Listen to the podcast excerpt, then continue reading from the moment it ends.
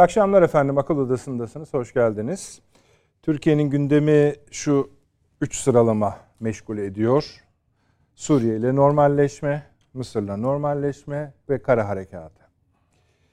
Ee, kara harekatında da kara harekatının yapı, hava harekatının yapıldığı dönemde olduğundan biraz daha fazla diplomatik e, temaslar artmış durumda. Özellikle son 24 saatte çarşambadan bugüne kadar e, Amerika Birleşik Devletleri Savunma Bakanı Sayın Hulusi Akar'la bir telefon görüşmesi gerçekleşti. Bu arada ilk yapılan resmi açıklamaların dışında ve üstünde onları salı günü paylaşmıştık sizinle. Pentagon'dan açıklama var. Onları biraz sonra satır satır okuyacağız. Biraz ton değişmiş görünüyor. Yine sıra dışı bir ziyaret. E, Amerika Birleşik Devletleri Büyükelçisi de Bugün Sayın Savunma Bakanı'nı ziyaret etti. Daha doğrusu Sayın Bakan tarafından kabul edildi. Bu da ilginç. Bunun üzerine de yine e, Rusya Savunma Bakanı ile Sayın Akar arasında bir başka görüşme gerçekleşti. Şimdi bu görüşmelerin resmi açıklamaları bir şey söylemiyor efendim. E, genel ifadelerle geçiliyor ama anlıyoruz ki e, elbette Ukrayna'da konuşulabilir, konuşulmuş olabilir, ikili ilişkilerde görüşülmüş olabilir ama asıl dert, asıl mesele Suriye meselesi. Hava harekatından sonraki ilk 24 saatin havası biraz değişmiş gözüküyor. Yani Amerika Birleşik Devletleri ile Rusya'nın, tabi Rusya daha kibar, Amerika Birleşik Devletleri daha ağır bir tonda öyle söyleyelim. Türkiye'nin bir kara harekatı yapmasına ilişkin açıklamalarından rahatsızlıklarını gösteriyorlar, söylüyorlar. Biraz sonra da dediğim gibi okuyacağız. Bu arada teröristlerin başlarından bir tanesi olan Ferhat Abdi Şahin Washington Post'a röportaj vermiş. Ne olur diyor, Türklerin diyor bu kara harekatını yapmasını engelleyin, başka kimse engelleyemez diye havaya da eklemek için bunu söyledim. Öbür taraftan tabii e, Mısır normalleşme adımları tartışılmaya devam ediyor. Ama Suriye daha çok konuşuluyor. Rus, e, Rusya'nın, Moskova'nın bu yönde birden çok açıklaması var hem Dışişleri Bakanlarının hem Kremlin sözcülerinin açıklamaları var. Onlar biraz biz hazırız diyorlar. Yer, mekan, ara buluculuk her neyse biz bunu yani mealen söylüyorum elbette. Ama bir yandan da bunun böyle o kadar hızlı ilerlemeyeceğine ilişkin notlar da düşürüyorlar. Şimdi bunların dışında bir İran meselesine yine bakacağız. Bu tekrarlandığı için efendim bunu önemsemekten vazgeçmeyelim. Şu sebepten dolayı hala geçmiyor ve hala daha çok alev alıyor e, ülkenin her gün bir başka yerine sirayet ediyor ve az buz rakamlarda dönmüyor ortada. Yani hem katılanlar açısından hem gözaltına alınanlar ve hayatlarını kaybedenler açısından. Bir bakmak istiyoruz. Bir de tabii e, biz hani normalleşme falan güzel de bir de Mısır'ın içine bakalım istedik. Ondan da birkaç kelam edeceğiz. İlginizi çekeceğini düşünüyorum. Başka konularımız da var ama Tabi zaman her zaman olduğu gibi. Mesela şunu da eklemek isterdim ben. Boris Johnson çıktı konuştu. Bu Ukrayna Savaşı'nın öncesinde yaşananları ama kimle? Almanya ve Fransa ile yaşadıklarını anlatmaya başladı. Anladık ki o dönemden şu bu bugüne kadar bu üç ülke yani Avrupa Birliği'nin temel kurucularından, Avrupa'nın çekirdek ülkelerinden Amerikalıların tarifiyle bunlar bayağı kavga dövüş götürüyorlar bu işleri. Onlara da değiniriz Umarız zaman yeter. Sayın Avni Özgürel, hoş geldiniz. Hoş bulduk. Yeni Birlik Gazetesi yazarı.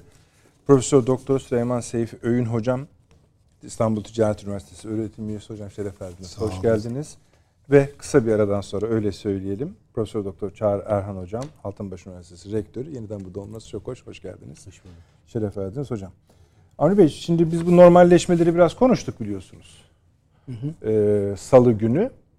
Şimdi Amerika'dan gelen e, açıklamalar buna kara harekatı meselesinin evet ben biraz mutsuz olduklarını gösteriyor. Biraz değil. İşte ben kibar olduğum için öyle söyledim. Ee, ama aynı zamanda bu görüşmeler de bir şey anlatıyor galiba. Yani aynı gün içinde hava harekatının üzerinden sadece birkaç gün geçmiş. Kendi açıklamaları ortada çıkıp hem Genelkurmay Başkanı da Genelkurmay Başkanımızla görüşüyor bu arada Mali. Ee, Sayın Güler'le bir görüşme evet. yapıyor. Tabii ki onlar yani içerisi söylenmez dışarıya ama anlıyoruz ki bu. Bir de tabii Amerikan Büyükelçisi. Biz onu genellikle Türkiye'yi tanıtan turistik faaliyetlerde daha çok görüyoruz. Demek ki o kadar önemli ki bu sefer bir ziyaret ihtiyacı da doğdu. Ee, buyurun. Tabii belli ki bir kara harekatı söz konusu. Yani Cumhurbaşkanımızın ifadesinden de anlaşılan, anlaşılan o zaten. Ee, bu tedirgin oldukları, rahatsız oldukları kesin ama bu mutlak bir rahatsızlık mı? Ondan çok emin değilim. Yani Amerika öyle bir sert üslubu o kadar tırmandırma, tırmandırmıyor.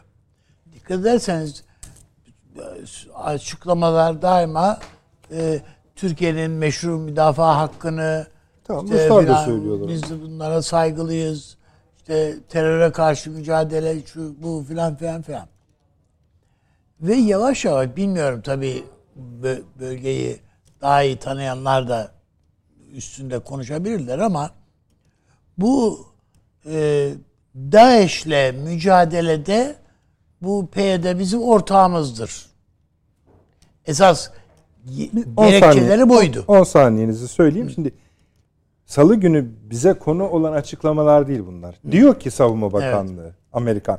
Suriye'deki son hava saldırıları Suriye'de DAEŞ'i yenmek ve 10 binden fazla DAEŞ tutuklusunun gözetimini sağlamak üzere yerel ortaklarla çalışan evet. ABD personelinin güvenliğini doğrudan tehdit e, etmiştir. Yani ya, etmektedir dedi. Şu var. Ha, şimdi bu önemli. Dün dün zannediyorum e, PYD, PKK açıkladı. Biz DAEŞ'le mücadeleyi bıraktık artık diye. Yani madem bu Amerika bizim istediklerimizi yapmıyor, Türkiye'ye engel olamadı. Habire vurdu. Ya bu, bu hava harekatı evet şu bu filan ama yani orada ne kadar ağır zayiat verdiği bu kadroların e, bu militan kadrolarının e, onu anlayabiliriz. DAEŞ'le mücadeleyi bıraktık. Bir. iki cezaevindeki DAEŞ yükümlülerini serbest bırakıyoruz diyor adamlar. Yani Amerika'yı da tehdit ediyor. Hani burada benim varlığımı, bana yardım etmenin, bizim sana yardım etmemizin şeyi neydi? Sen bizi burada DAEŞ'le mücadeledeki ortağımız olarak ben senin o gerekçeni elinden alıyorum diyor adam. Ha bu doğru bir gerekçe miydi? İşte bunu tar Türkiye ortaya koydu. Amerikan Büyükelçiliğine, Amerikan Genelkurmay Başkanı'na Türkiye anlattı ki DAEŞ diye bir şey kalmadı ha. Bunlar bir şey bir şey senin adına oralarda bir şeyler yaptıklarını sana söylüyorlarsa palavra. Ortada böyle bir şey yok yani. Bu sadece Irak'ta senin bir dönem işini gördü. Şimdi burada sadece senden gelen paraları alıp paylaşıyorlar. O kadar. Yaptıkları başka bir iş yok. Ee, ama çok büyük bir araziyi sen bunlar adına kontrol ettiriyorsun. Ee, bizim kara harekatımız bunu hedef almaktadır. Bunu söyledik. Öyle zannediyorum. Söyledik. Zaten oradaki bu Suriye'deki yani Münbiç tarafında filan bu heyet Tahrir Şam'ın lideri bu Muhammed Cevlani sanıyorum. O o Türkiye'ye biz Türkiye'yi destekliyoruz. Harekatını da Türkiye'nin destek karar harekatını da destekliyoruz diyemde. Türkiye'yi Ankara'ya bildirmişler. Şimdi bütün bunlar yani Ankara'yı ve tabi esas olarak Sayın Cumhurbaşkanımızın elini rahatlatan ha tabii kolay bir şey mi bu harekat onu söylemek istemiyorum. Bu harekat yapılacaktır demek de istemiyorum. Ama bütün bu gelişmeler orada DH tarafından da biliniyor. Yani PD artık yalvar yakar hale geldi Amerika'ya. Bu engel oluna bu Türkiye'ye Türkiye'nin önüne karşı engelleyin Türkiye'yi diye. Washington'daki Washington Post'taki yazı demeç e, bunun ifadesi. E, o bakımdan ben e, bu kare harekatının yapılacağı konusunda kesin emin falan değilim. Yani yapılabilir, yapılmaya da bilir. Yani Şimdi yapılacağından mı demek istiyorsunuz? şimdi yapılacağından yani ama hani bazen e, o şeyiniz iddianızı ortaya koymuş olmanız bile seslendirmiş olmanız bile etkiyi yani ne ne etki sağlanmak istiyorsanız orada onu sağlamaya yetebilir bazen. Nitekim oradaki işte bu en büyük gruplardan bir tanesi bu. Heyet Tahrir Şam. Yani Şam'ı kurtarma heyeti dediğimiz. Ee, bu bunların yani onlar bile Türkiye'nin etrafında kenetlenmeyi filan düşünebiliyor. Nasıl organize oluruz filan. Bizim orada biraz böyle dağınık olarak çok da kontrol dışı gibi gördüğümüz bir takım gruplar biraz daha disipline edilir bir hale geldi filan diye gelen haberler öyle. Bütün bunlar Ankara'nın istediği istikamette bir yapılanma orada o bölgede e, sağlanabiliyor. Ve e, önümüzdeki şeyde bu mesela İranlar bırakmışlar. Yani, Neyi? yani bölgede Türkiye'nin e, harekat yapacağını düşündükleri yeri bırakmışlar, terk etmişler. Karşı karşıya gelmek istemiyor Ankara ile diye. Gibi. Bu böyle midir, değil midir? Tam elbette yüzde yüz kesin bu böyle oldu, bu şöyle oldu diyemem. Ama yani e, bizim oradaki arkadaşlarımızın, dostlarımızın söyledikleri, verdikleri bilgiler bunlar. Türkiye'nin hem e, istihbarat kaynaklarından aldığı şeyler, raporlar, hem e, oradan edinilen şeyler, bilgiler bu istikamette. Yani ortada son derece önemli bir ortam var. Şimdi dikkat ederseniz yani, Yani, önemliden kastınız gergin anlamında. ya, ay- hayır bizim için lehimize yani tamam, Türkiye'nin ha, tamam, Ankara'nın tamam, şey- lehine Türkiye'nin lehine bir ortam var. Yani bu üzerine öbür taraftan da bir de Suriye'den işte herhalde zannediyorum Beşer Esad'a söylenmiş. Beşer Esad demiş ki üçüncü bir ülkede denk getirsek tıpkı bu e, şey gibi Sisi. Sisi şey gibi yani üçüncü bir ülkede denk getirsek daha yani iyi olur gibi olmuş filan. Cumhurbaşkanı öyle bir şeye denk getir. Cumhurbaşkanımız tabii m, Sisi ile e, karşı karşıya gelişinin tokalaşmasından dolayı işte ele, aldığı eleştirileri filan da herhalde değerlendirmiştir. E, keza e, e, çok iyi oldu, iyi yaptık. E, Yani artısını eksisini değerlendirmiştir. Benzer bir değerlendirme herhalde şey için de yapılır. Yani e, Beşer Esad için de yapılabilir ama Beşer Esad konusunda daha az eleştiri alır diye düşünüyorum. Çünkü Suriye konusunda çok yoğun bir şekilde bu Suriye ile ilişkimizi düzeltmeliyiz şeyi var. Ama belki önce bir takım bürokratlar bir araya gelebilirler. Yüksek bürokrasi. İşte bakan düzeyinde olmasa bile arkasından bakan düzeyinde bir şey temaslar yani bir daha hızlandırılmış bir şey böyle Suriye konusunda yapılabilir. Ee, ve Suriye'nin de artık Türkiye ile ya şey senkron halinde bir şey bu Amerikalılar konusunda e, DAEŞ'la mücadele edecek bu PYD'liler konusunda o sözle mücadele eden. Halbuki adamlar sadece e, bu Amerikalıların e, kapı açtığı petrol alanını da petrol ham petrolü şeylerle tankerlerle alıp satmaktan oradan gelen parayı üleşmekten aralarında paylaşmaktan başka yaptıkları bir şey yok. Amerikalılar öyle ki bu e, Heyet Tahrir Şam'ın başkanı Cevlani diyor ki yakında e, Afganistan'ı terk ederken Amerikalılar uçağın kuyruğuna yapışanlar gibi bu PYD'lileri uçaklara sar, uçaklara sarılır halde görebiliriz diyor. PYD'liler için diyor bunu. Tamam yani yani bunlar farksız. Çünkü bunların varlığı Amerikalı Amerika ile kaim. Amerikalılar eğer buradan giderse bunlar yok olur. Çünkü burada varlık sebepleri yok. Kürtleri de temsil etmiyorlar diyor. Adam.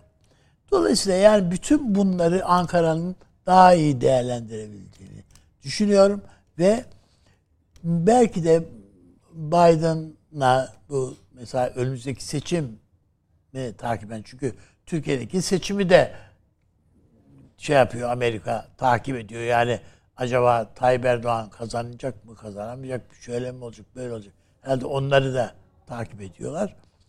Ee, AK Parti'nin kazanması ile e, bütün kartların yeniden karılacağı Amerika ile ilişkilerde. Yani biz bir takım olumsuz şeyler, kartlar açıyoruz şimdi. Açtık. Şimdi bazısını değiştiriyoruz o kartları. İşte şu sebepten bu Ukrayna Savaşı sırasında Türk-Amerikan ilişkilerinde de bir takım değişiklikler var. Şu var, bu var filan.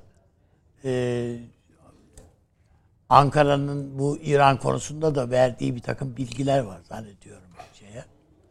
E, Amerika'ya filan. Onların da bir takım şeyleri var. Amerika üzerinde etkisi var. Yani bölgeyi yani niye mesela bu e, İran e, Rusya'ya destek çıkıyor bu savaşla. İran'ın içinde çok yoğun bir eleştiri var. Çok yoğun. Yani askerle e, orada işte bu devrim muhafızları mı diyoruz ona şeyleri arasında çok böyle bunlar yani bu kasaları doldurduk falan havasındalar. Ama e, daha riskli bir şeyin olduğunu Ankara bildirmiş herhalde. Orada yani bu iş sadece o e, şey insansız hava araçlarının satışı falanla sınırlı değil. Rusya'dan nükleer projesi, nükleer e, tesis projesini tamamlanmasını istemiş ve Rusya evet demiş olabilir diyorlar. Yani Amerika'ya atılacak en ciddi kazık şu ara İran'ı nükleer silah sahibi yapmak.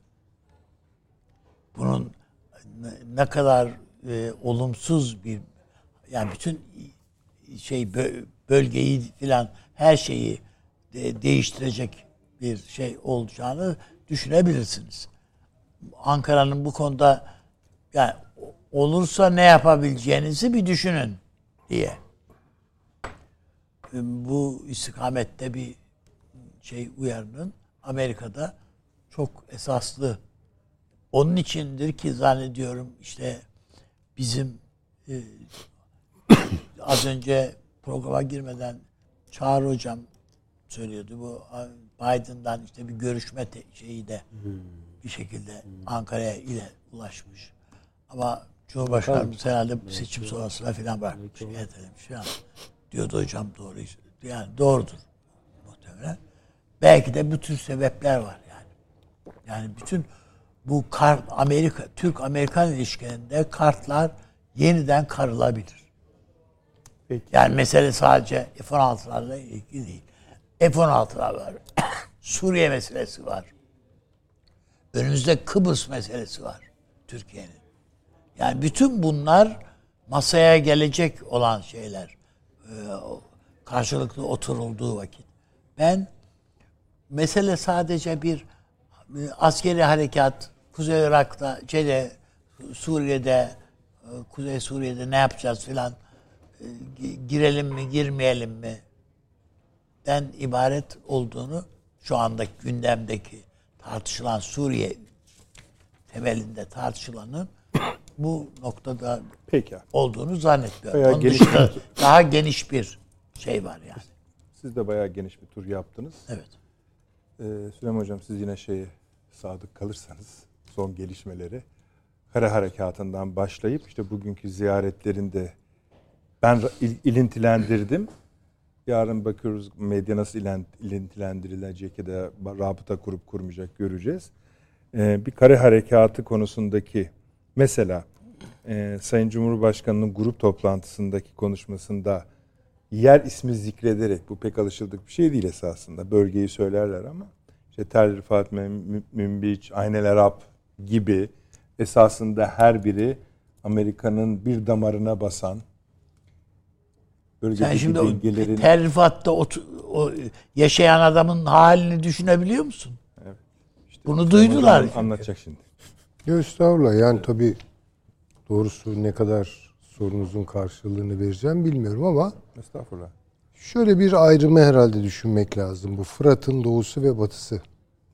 Evet. Şimdi zikredilen e, bölgeler, şehirler, kasabalar neyse. Batı tarafında. Değil mi? Fırat'ın. Burada Amerika mı var? Ve ne, ne, ne kadar var? Askeri miktar olarak mı kastediyorsunuz? Tabii muhakkak danışmanlar, asker, iyi. 900 kişi deniyor. Fırat'ın batı tarafında. Mı? Evet.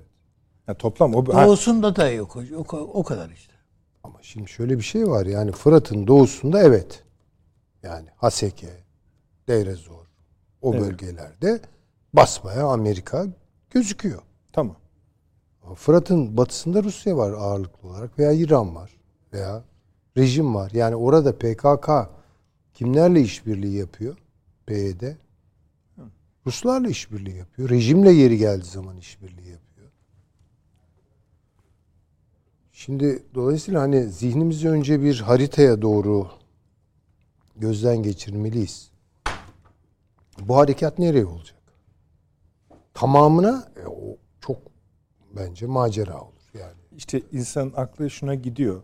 Hava gerçekleşen hava harekatı iki tarafa birden oldu ya. Hava Ha, harekatı tabii. onun ölçüsü Olabilir. olmaz. Yani hava harekatı başka bir şey. Ee, kara harekatı tabii siz çok daha iyi biliyorsunuz. Başka bir şey. Ee, yani burada Rusya'nın ne diyeceğine kimse çok dikkat etmeyen, daha çok Amerika ne diyor falan. Yani Rusya'nın açıklamalarına bir bakıyorsak Amerika'nın açıklamalarına üç bakıyoruz. Yani böyle bir orantısızlık da var. İşte İran demin Üstad söyledi, çekildi. Siz işaret ettiniz. Yer yer çekiliyor. Ya bunlar tabii ben bilemiyorum ama Amerika Birleşik Devletleri'nden mesela Jeffrey'nin yaptığı açıklamalar çok önünü açan açıklamalar. Değil mi benim gördüğüm kadarıyla ilk söyledikleri. İşte o salı Yani- günü onlar. Evet o salı günüydü. Yani dedi ki tamam mı Amerika bunu nasıl yorumlayacağız? Ya Amerika orada sonuçta Rusya'nın mevzi kaybetmesine yol açacak bir harekat olduğu için bu. Onu anlayışla karşılıyor gibi bir e, değerlendirme yaptı. Sonra ama bugün bambaşka bir tablo çıktı ortaya. Şimdi böyle çok aktüel ve çelişkili açıklamalar karşısında zihin e, enerjimizi kontrol etmek adına kapılmamak gerekiyor hiçbir şeye. Ama benim anlayamadığım başka bir şey var. Çok daha temel bir şey var. E, orada Amerika var. Acaba Amerika ne diyor? Dur bakalım Amerika'dan gelecek açıklamalar ne? Bu, bu milli bir politika mı oluyor? Bence olmuyor. Veya orada Rusya'nın ayağına basarsak ne olur bunun hesaplı ya. Bunların hesaplamaları ayrıca yapılır. Ama kararlılık diye bir şey var. Nihai tahlilde orada şöyle veya böyle bir PKK devleti kurmak istiyorlar ve bu yolda ilerliyorlar. Öyle. E şimdi buna göre mi biz? Yani şunu mu bekleyeceğiz? Hani hiçbir efendime söyleyeyim teknolojik destek almayan bir e, ziraat e, erbabının göklere bakıp yağmur beklemesi gibi mi bekleyeceğiz yani? Böyle bir şey yok ya. Yani biraz su kanallarını kendisi döşeyecek değil mi? Tarlasını sulamak için bir gayrete gelecek. Bir yerden bir su bulacak vesaire. Valla böyle giderse bu iş bence çok iyi gitmez. Yani durun bakalım. Çünkü bir de de facto durum yaratmanın avantajları var. Biraz proaktif olmak lazım bazı şeylerde. E yeter ama adamlar yani sınırdan füze sallıyorlar. Hangi devlet bunun karşısında susabilir? Hangi devlet? Yani Meksika'dan füzeler atılacak da Amerika Birleşik Devletleri dur bakalım bir dinleyelim ne oluyor falan diyecek. Böyle bir şey olur mu? Ha bu yapılan hava harekatı sınırlıysa onu bilemem. Yani sınırlı ama etkiliyse ve çözüm e, sağlamışsa bunu tabi askerler değerlendirecektir. Ama oraya hani sonuçta Türk askerinin postalı basmadıktan sonra da ne anladık? Bir de hani belli noktalara böyle teksif olduğumuz zaman tel rifat, münbiş bilmem ne. Öbür taraf ne? Yani o Haseke ne mesela? İşte ama Haseke'de mesela bu hava harekatında Amerikalıların bulunduğu yani üst demeyelim o kadar büyük bir yer değil ama merkezi bir yerin yanına vuruldu.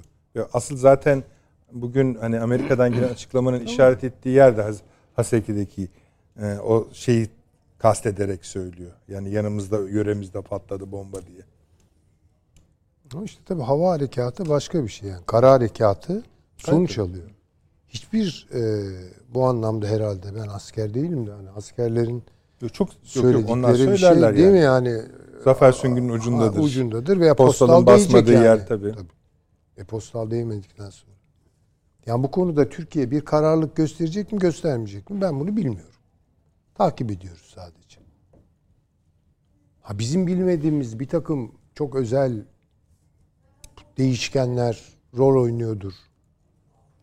Daha derinlerde onu bilemem ama benim gördüğüm kadarıyla yani anlayabildiğim kadarıyla yeteri kadar ertelediğimiz konuşuldu değil mi? Ne zamandır konuşuyoruz kara harekatı. İşte bunun zamanlaması. E tamam güzel de yani artık onu yani bıçak yemeye dayanmadı mı? Yani bombalanıyor memleket. Yani Türkiye Cumhuriyeti topraklarına bomba düşüyor. Ve uzaktan bomba düşüyor. Ne yapacağız? Yani orada bir hesap kitap herhalde yapıyordur büyüklerimiz. Ne diyeyim yani? Onun için e, bir şey söyleyemeyeceğim. Peki şu ana kadar yapılan açıklama ve okumalara göre siz bir kare harekatının e, yakın zamanda yapılacağını mı düşünüyorsunuz? Yoksa sa- söylediniz ama hani Avni Bey gibi o mesela yapılmayacak demiyor Tabii. da işte yine aynı grup konuşmasında Cumhurbaşkanımız şey dedi biliyorsunuz hani bizim istediğimiz zaman, bizim istediğimiz mekan diye sayarak Tamam. işte onu tabii biz şey diye okuduk hani şu an yarın değil diye okuduk. E, yani belki de yarındır bilmiyorum yani. Niye olmasın? Yarından Şaş- bilmiyoruz. Yani bunlar dediğim gibi yani buralardan bu ifadelerden, bu açıklamalardan türetilebilecek aşırı sonuçlar olur. Ve yanıltır bizi. Bazen de bir e, ne diyelim e, Toto kabilinde e, tahminimiz doğru çıktı falan. Tabi bunu yapmıyoruz biz bu programda hani benim gördüğüm kadarıyla böyle e, geleceğe dönük e, zihinsel Toto e, kuponları doldurmuyoruz. Hani öngörülerde veya tahminlerde bulunuyoruz. En zor tahmin yürütülebilecek nokta burası. Şimdi salı günü ne konuşuyorduk değil mi? Tabii Veri açıklamalara göre konuşuyorduk. E bugün tersi çıktı diyorsunuz. Acaba öyle mi? Onu da ben Tabii çok on- iyi onu da hayır kestiremiyoruz. Ama bir e, sıkışıklık olduğu belli. Sıkışıklıktan da zorluğu kastetmiyorum. Görüşme takvimine bakarak söylüyoruz. Yani bunlar artık görüşmeler marifetiyle çözülebilecek meseleler olmaktan çok çıktı. Ben öyle görüyorum.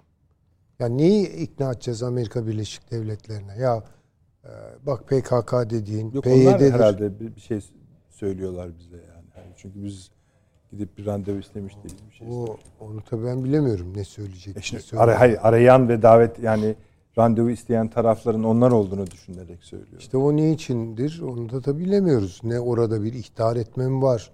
Kolaylaştırıcı bir şey mi söylüyorlar? Ama bakın daha ileri bir şey söyledik değil mi? Ben salı günü bunu burada şimdi tekrar edeceğim. Tabii. Yani varsayalım ki Rusya'dan gelen açıklamalar, İran'dan, Amerika Birleşik Devletleri, Batı'dan filan. oh çok ferah yani. Orada iki defa düşünmek lazım. Ben öyle görüyorum. Orada iki defa düşünmek lazım. Şimdi buradan bir- Türkiye bir sonuç alacaksa ben o zaman daha berrak koyayım. Bir şeylere rağmen alacak. Bir şeylere rağmen. Orada Türkiye aleyhine çalışan bir takım şeyleri aşarak Türkiye orada sonuç alacaksa alacak. Kimse Türkiye'ye o alanı dümdüz bırakmaz. Bırakıyorsa o zaman mayın riskinden endişe etmekte fayda var. Bilemem tabii nereye, nasıl. Yani. Amerikan açıklamalarında dikkat çeken bir şey de Irak'la koordinasyonsuz işlem yapılması konusunda, eylem yapılması konusundaki tekrar tekrar yaptıkları yani CENTCOM'undan, Pentagon'undan, Beyaz Sarayı'ndan, Dışişleri Bakanlığı'na kadar bu açıklamaların hepsinin dibinde Irak'la bir Irak'ta bir eylem yapacaksanız koordinasyonsuz yapmayın. Buna karşıyız ifadesinin bulunması. Ama tabii diyemiyorsunuz ki senin Irak'taki varlığın komple karşılıksız. Yani izin mi alması adamdan evet. girerken. Yani o da ayrı bir şey. Yani işte Irak... bakınız yani bu hakikaten biraz kararlılık ve defakto bazı şeyler. Tabi bu hesapsız yapılmaz. Ayrı bir şey. Ama burada artık onun zamanı gelmediyse nerede geldi? Soruyorum ben yani. Bu meşru birçok şey var elimizde. Ya burada insanlar öldü. Taksim'de öldü. Yok. Ee, kiliste füze düşüyor. Öbür tarafa bilmem. E, nereye kadar ya bu? Ya bu, bu, bu nereye kadar kabul edilebilir? Nereye kadar ertelenebilir? Onu bilmiyorum. Ama şundan eminim. Türkiye er geç bakın er geç bu harekatı yapacak. Er geç. Ama er yapılması ile geç yapılması arasındaki bir er farkların, er geç yani er ve geç durumu olabilir diyorsunuz. Ya, yani olacak bu. Olmadan olmuyor. Her her harekat için söylemiyorum. Hani er ve geç yapılacak dediniz diye veya geç dediniz. Evet. İkisi arasında da bir er veya geçlik durumu var demek istiyorum. E, yani, onu diyorum onu, yani evet. tabii orada bunun daha evvel yapılmış olması. Bakın şu an biz neleri konuşuyoruz. Nelere pişmanız değil mi yani? Yani biz izin verdik Peşmerge'nin bizim topraklarımızdan geçip Kobani'yi kurtarıp. PKK'ya teslim etmesine. Evet. Niye? Çünkü o dönemin o daha sonra ne mal oldukları anlaşılan o askerleri, generalleri, o ikinci ordu bilmem ne aman aman girmeyelim. Ve bunu ikna ettiler siyasiler. Kararsızlık gösterdi, göstermiş oldu Türkiye. Ne oldu? Kaybettik. Peki meşru bir gerekçe var. Orada DH var öyle mi? IŞİD ne, neyse. Tamam. Türk Türkiye Cumhuriyeti Devleti ordusuyla gider oraya müdahale eder, temizlerdi. Böylelikle orayı da sokmamış olur muydu? Gayet açık. Ama oradaki bir kararsızlık, bir düşüncesizlik geri planında vesaire bu sonuca yol açtı. Çok daha ağır bizi ne kadar üzen şeyler oldu. Süleyman Şah türbesini PKK nezaretinde taşıdık. Şu hallere bakın. Olacak işler mi bunlar? Şimdi bunlar bakın hep böyle bir geri durma, ay dur ne oluyor falan demenin veya bilinçli olarak bu işi misyonerliğini yapan bir takım unsurların söylediklerine fazla iltifat ederek falan oldu. E şimdi hala şimdi böyle mi yapacağız? Yani? Her gün Sayat çalışıyor. Orada bu devleti kuracaklar. Kafaya koymuşlar. E, Türkiye'de kurdurtmayacak.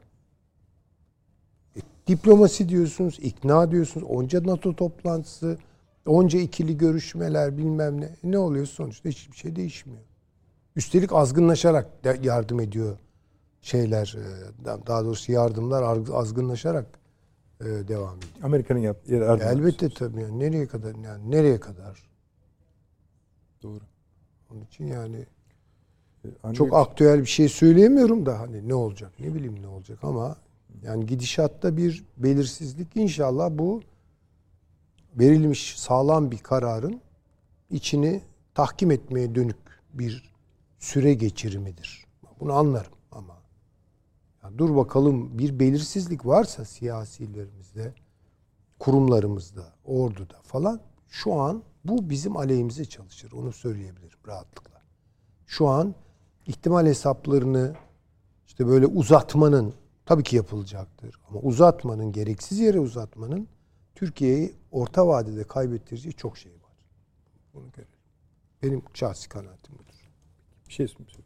Yok hayır. Yani şu, hocamı da dinleyelim. Doğru.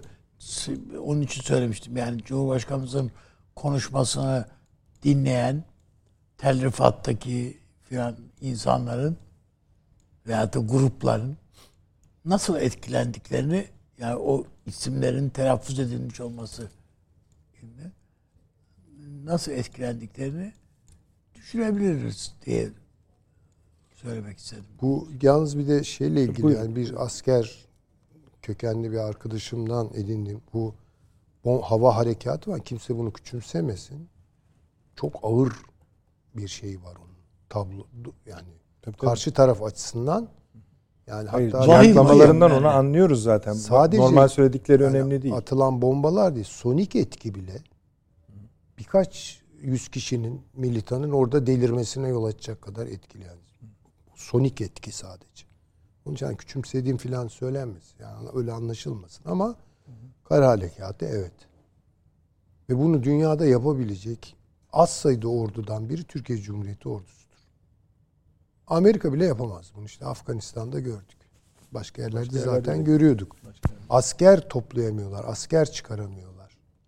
Yani bir de artık yani çok da e, bence maliyetleri bir noktadan sonra devre dışı. Hesaplamayı devre dışı bırakmak lazım. Çünkü bu bir milletin istikbaliyle alakalı bir noktaya götürüyor bizi. Ya olacak ya olmayacak. Teşekkür ederim. Devam edeceğiz hocam. Çağrı hocam buyurunuz. Evvela bugün 24 Kasım. Bütün öğretmenlerin Öğretmenler Günü'nü Hatta kutlayalım. özellikle de diyebiliriz. Çünkü bir canımızın yandığı da Evet. olay oldu biliyorsunuz. Buyurunuz. O öğretmenimizi de rahmetle anıyoruz. Evet. evet. Aybükü öğretmeni de rahmetle Unutmadık, anıyoruz. evet. Unutmadık. Bugün İbrahim Kalın Bey de güzel bir klip paylaştı sosyal medyadan. Olima Sollu Al'i Hmm. şarkısını, türküsünü Aybükü öğretmeni söyledi. O güzel sesiyle söyledi. Arkasından da kendi yazdığı bir şiiri okudu. Gerçekten de e, çok sayıda da öğretmen izleyicimiz var. Tabii canım. Takip ediyorlar. Bir kez daha bütün öğretmenlerimizin Kutluyoruz, Öğretmenler hem Günü kutlu olsun. iletiyoruz. Az önce ifade ettiniz bu Irak meselesinde bizimle koordineli hareket edin diyor. Bundan birkaç ay evvel ya da 5-6 ay evvel bir Amerikalı servis elemanı bizim servis elemanlarından birine geliyor. Diyor ki ya kardeşim burada diyor boyuna araba patlatıyorsunuz. İHA'yla teröristleri birer birer götürüyorsunuz. Bizim elemanlar var orada aman ha diyor. Ne zaman operasyon nereye yapacaksanız söyleyin de diyor. Biz de ona göre tedbir alalım diyor. Bizimki de diyor ki ya kardeşim diyor siz elemanlarınızın yerini söyleyin biz de ona göre hareket edelim. Şimdi yani o HSK'de şurada burada görünen 900 bin neyse 2000 Amerikan üniformalısının dışında bunların burada binlerce sivil unsuru var. CIA'in ve diğer istihbarat servislerinin bir de tabii artık kendilerinden gördükleri oradaki PKK-PYD elemanlar. Yani bir tek Amerikan vatandaşlığı yok adamın. Onun dışında zaten onun oradaki elemanı olmuş. Müttefiki olmuş. Açık açık da söylüyor. Aman ha diyor burada PKK'lı vururken diyor bizim Amerikalıları da götürürsünüz. Ha diyor bize bize diyor önce söyleyin diyor. Oldu. Söyleyelim sen de ona söyle. İşte- Bu kadar da bunlar kendilerini akıllı zannediyorlar. ha. Hayretler içerisindeyim. Rahatlıkları daha hayret verici. Yani bunu Evet, söyleyebiliyor, bekle, O, bekleyebiliyor. yani ki sadece rahatlık denmez ona veya cahillik denmez. O küstahlıkları. Utanmazlık denir, küstahlık denir. Her türlü söylenir. Şimdi burada tabii bir meseleyi az önce Süleyman Hocam da ifade etti. Zamanlama konusu. Yani bu hadisenin tabii bu kadar uzamaması lazımdı. Ama tespiti de doğru. O dönemde işte bir ihanet şebekesinin oradaki uzantıları dediler ki biz bunu yapamayız. Çok kayıp veririz. Gözümüzün önünde Türkiye topraklarını kullanarak gerçekten oraya gittiler ve Annel Arabı PKK'ya teslim ettiler. Şimdi bugün itibariyle gelinen nokta hem geçmişten ders alınmasını gerektiriyor hem de yeni ortaya çıkan dinamikler çerçevesinde bir stratejiyi bu sefer o dersler alınarak oluşturmayı gerektiriyor. Yeni ortaya çıkan nokta ne? Ne var? En önemli bu tabloya baktığınız zaman bir defa Şam'la normalleşmenin artık konuşulmasının normalleştiği bir dönemden geçiyoruz. Güzel, tamam. Yani böyle fakir gibi 5-6 senedir bütün mahalle içi taarruzlar da dahil olmak üzere göğüsleyerek kardeşim barışın bunlarla bu böyle olmaz diyenler dışında bir, birkaç avuç işte insan dışında herkes rejimi yerden yere vurup ya arkadaş olur mu filan. E şimdi bakıyorum bu arkadaşların hepsi Sizin Cumhurbaşkanı geçti. böyle dedi ya. Benim, benim önüme geçtiler hepsi. Ya böyle bir hocalık, böyle bir akademisyenlik, böyle bir strateji olur mu ya? Böyle bir strateji uzmanlığı olur mu? Bir bakalım ne diyor? Ona göre biz de tavrımızı değiştirelim. Bu yol göstericilik değil. Bir hata varsa hatayı söyleyeceksin. Bir doğru varsa doğruyu söyleyeceksin ama sen doğru bildiğin yerde duracaksın. Ben bu hafta gazete yazıma bir alıntı koydum. Tam 6 yıl evvel yazmışım. Demişim ki ya bakın artık bu Suriye politikasında kimse buna U dönüşü falan demesin. Farklı bir noktaya dönmemiz lazım. Nedir o? Aynı noktadayım. Bizim Suriye'nin kuzeyine ilişkin hedefimiz ne? 5 sene evvel neyse bugün daha fazla o. Bir, bu bölgenin PKK, PYD, bölücü terör örgütünün ileride bugünkünden daha da tecessüm etmiş şekilde bir devletleşmesine zemin olmasını ortadan kaldırmak. İlk harekatı yaparken harekatları bir Akdeniz'e uzanan bir terör koridoru da Türkiye kesmeye muvaffak olmuştu. Bu devletleşmenin önüne geçmek ve bu terör örgütünü artık belini tam anlamıyla kırmak, etkisizleştirmek. Bu birinci hedef. Tek hedef değil. İki, ülkemizde artık ciddi anlamda milletin de rahatsızlık duymaya başladığı bir takım noktalara doğru uzanan bir 4,5 milyonluk bir Suriye varlığı var. Yani bunları geri dönmesi lazım vatanların. Bunu herkes dillendiriyor. Vatanlarına dönebilmeleri için dönebilecekleri bir vatan olması lazım. Güvenlikli bir alan olması lazım. Bu güvenlikli alan nasıl tesis edilecek? Bu bölge PKK'dan kurtarılarak, bu bölge DAEŞ'ten kurtarılarak tesis edilecek. Başka türlü bu insanlar gitmezler. İşte 350-400 bin kadarı gitmiş. E geri kalan 4 milyonu ne zaman gidecek? Nasıl gidecek? Gitmeli mi? Vatandaşa sorun gitmeli diyor işte herkes. Yüzde kaçtır Allah aşkına ya? Hayır kalsınlar diye. Açık açık konuşalım. Seçim satım halinde bunlar en önemli konular vatandaşı sokakta konuştu. Bizler bunu konuşamayacaksa kim konuşacak? Nereye gidecek bunlar? Suriye'ye gidecekler. Peki nasıl gidecek bu? Türkiye'nin mutlaka ve mutlaka Suriye yönetimiyle ortak düşman olan bölücü örgüte karşı ve terör örgütlerine karşı bir harekatı birlikte planlaması lazım. Bu müşterek harekat demek değil. Ama koordine yapılacaksa Washington'la değil o koordinasyon. O koordinasyonun Rusya'nın da dahil olduğu şekilde Şam'la yapılması lazım. Yıllardır söylediğim için rahat söylüyorum ben. 6 yıldır söylüyorum. Başka türlü olmaz. Kara harekatı yapılır. Kuzeyde belli bölgeler terör örgütlerinden temizlenir. Ama yine o geriye dönüş gerçekleşmez. Geriye dönüşün gerçekleşebilmesi için mutlaka ve mutlaka bu bölgelerde nizamın tesis edilmesi lazım. Düşünsenize eviniz, barkınız, tarlanız, fabrikanız hepsi yerle bir olmuş. Nereye döneceksiniz orada? Kim döner? Yani sırf benim memleketim diye döner misiniz geriye? Nasıl ayakta kalacaksınız? Nasıl geçineceksiniz? Hocam şeyden o göç başladığından bugüne yani o gün diyelim ki bir yaşında olan çocuklar şimdi gelmiş ilkokul bitirmiş ortaokul üniversite sınavına giriyor Evet, çocuk. bir, burada. mümkünse de orada okusun memleketinde. Tamam da çocuk diyor ki ben Arapça bilmiyorum. Ne yapacağız diyor. Öğrensin o zaman annesinden babasından ana dilini. Yani bu bir problem. Anladım. Bunu Yani bizim işte- kabullenmemiz lazım. Bunun bir problem olduğunu kabul etmediğimiz müddetçe bizim Suriye politikasında sadece güvenlikçi bir perspektiften hareket etmemize imkan yok. Türkiye muktedir hava harekatıyla da, kara harekatıyla da, e, şehir içi harekatlarla da burada terörü bitirebilecek yegane hocamın dediği gibi ülkedir. Daha evvel yapıldı bunlar. Tamam bitirdin terörü. Kim yönetecek burayı? İşte yönet işte. Afrin'de görüyorsunuz. Elbap'ta görüyorsunuz. Geliyor mu insanlar oraya? Gelmiyor. Niye gelmiyor? Bir düşünün ya. E 300 bin kişi gitmiş. 4 milyondan bahsediyoruz. Bu ciddi bir altyapı gerektiriyor. Ciddi bir ekonomik destek gerektiriyor. Nereden gelecek bu ekonomik destek? 20 milyon dolardan bahsediliyor. En az 20 milyar milyon değil. Nereden gelecek? Bu Avrupa Birliği mi verecek? Vermeyecek. Demek ki bizim işi artık sadece terörden arındırma değil, terörden arındırma ve sonrası şeklinde düşünüp ona göre hareket etmemiz icap ediyor ve geciktirmeden artık. Burada da öyle gerçekten bu bir hayat memat meselesidir. Washington ne der? Brüksel ne der? Bunlar bitti Türkiye için. Bizim için bu tali konularda oturup konuşabilirsiniz. Acaba ne diyecek bunlar. Bu tali bir konu değildir. Bu doğrudan doğruya raison d'être yani Türkiye'nin varlık sebebine dönük bir tehdidi bertaraf etmektir. Hayati bir meseledir bu. Türkiye Cumhuriyeti'nin en hayati meselesi budur. Çünkü bu hele ABD gibi bir devletin doğrudan veyahut dolaylı desteğiyle bir adım daha gerçekleşirse, ilerlerse bunun önü alınamaz artık.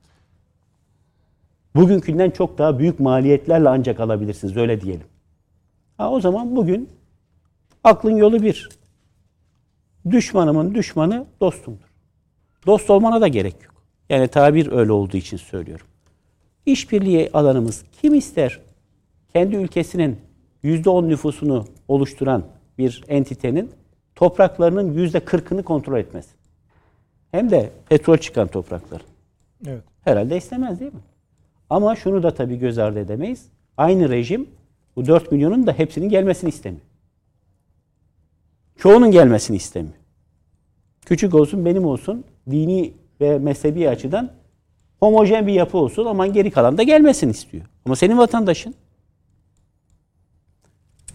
O sebeple ben burada mutlaka hali hazırda zaten istihbaratlarla uzunca bir süredir e, organları arasında yapılan görüşmelerin biraz daha ötesine geçilmesi gerektiğini, 87'deki güvenlik protokolüne benzer bir protokolün artık tekrar yapılabileceğini. Bu da yani bazen şöyle yorumlar oluyor. Onu çok ben biraz da uluslararası işlere realist perspektiften baktığım için anlam veremiyorum ama mutlaka başka Mesela perspektiflerden? Dün dündür bugün bugündüre mi dönüyoruz? Yani biz böyle miydik filan? Ya dün dündür bugün bugündür değil. Bunun adı rebus sic stantibus. Uluslararası hukukta bir ilke. Yani şartların köklü bir şekilde değişmesi. Bundan 10 yıl evvelki tablo var mı burada? 10 yıl evvelki tablo karşısında takip ettiğin siyasetle bugünkü bu tabloyu yorumlamam mümkün mü? Dünya konjonktüründe Zaten bir çok özür dilerim. Bir kesim var maşallah. Onlar dünyayı duruyor. Ülkeleri devinimsiz. Hiçbir şey yapmıyor İktisatta başka bir ilke ülkeler. var biliyorsun. Ceteris paribus. Diğer şartlar sabitken diyor. Ya diğer şartlar sabitken diye bir şey yok. Olmaz. Yok. Hele, Hele bu günümüz uluslararası bu- ilişkilerinde bakın Rusya bugün ABD ile Batı ile hangi noktada?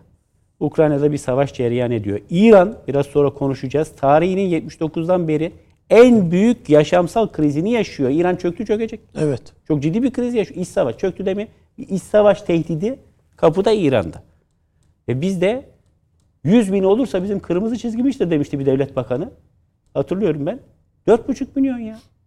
45 kat. 45 kat. Dolayısıyla demek ki şartlar köklü şekilde değiştiyse bakış açımızın da köklü şekilde değişmesi lazım. Bunların zaten emarelerini görüyoruz. O- bu Devlet yeni bu yaklaşım kon- içerisinde Konuşmanızın yeni başlığına geçmeden şunları sorabilir miyim size? Siz Şam, Şam'ın tavrı hakkında bir şey algılayabiliyor musunuz bu yaklaşımlarımıza? hiçbir sinyal şu ana kadar gelmedi. Gelmedi. Rusya'nın Yani tavrından çıkarabilir miyiz?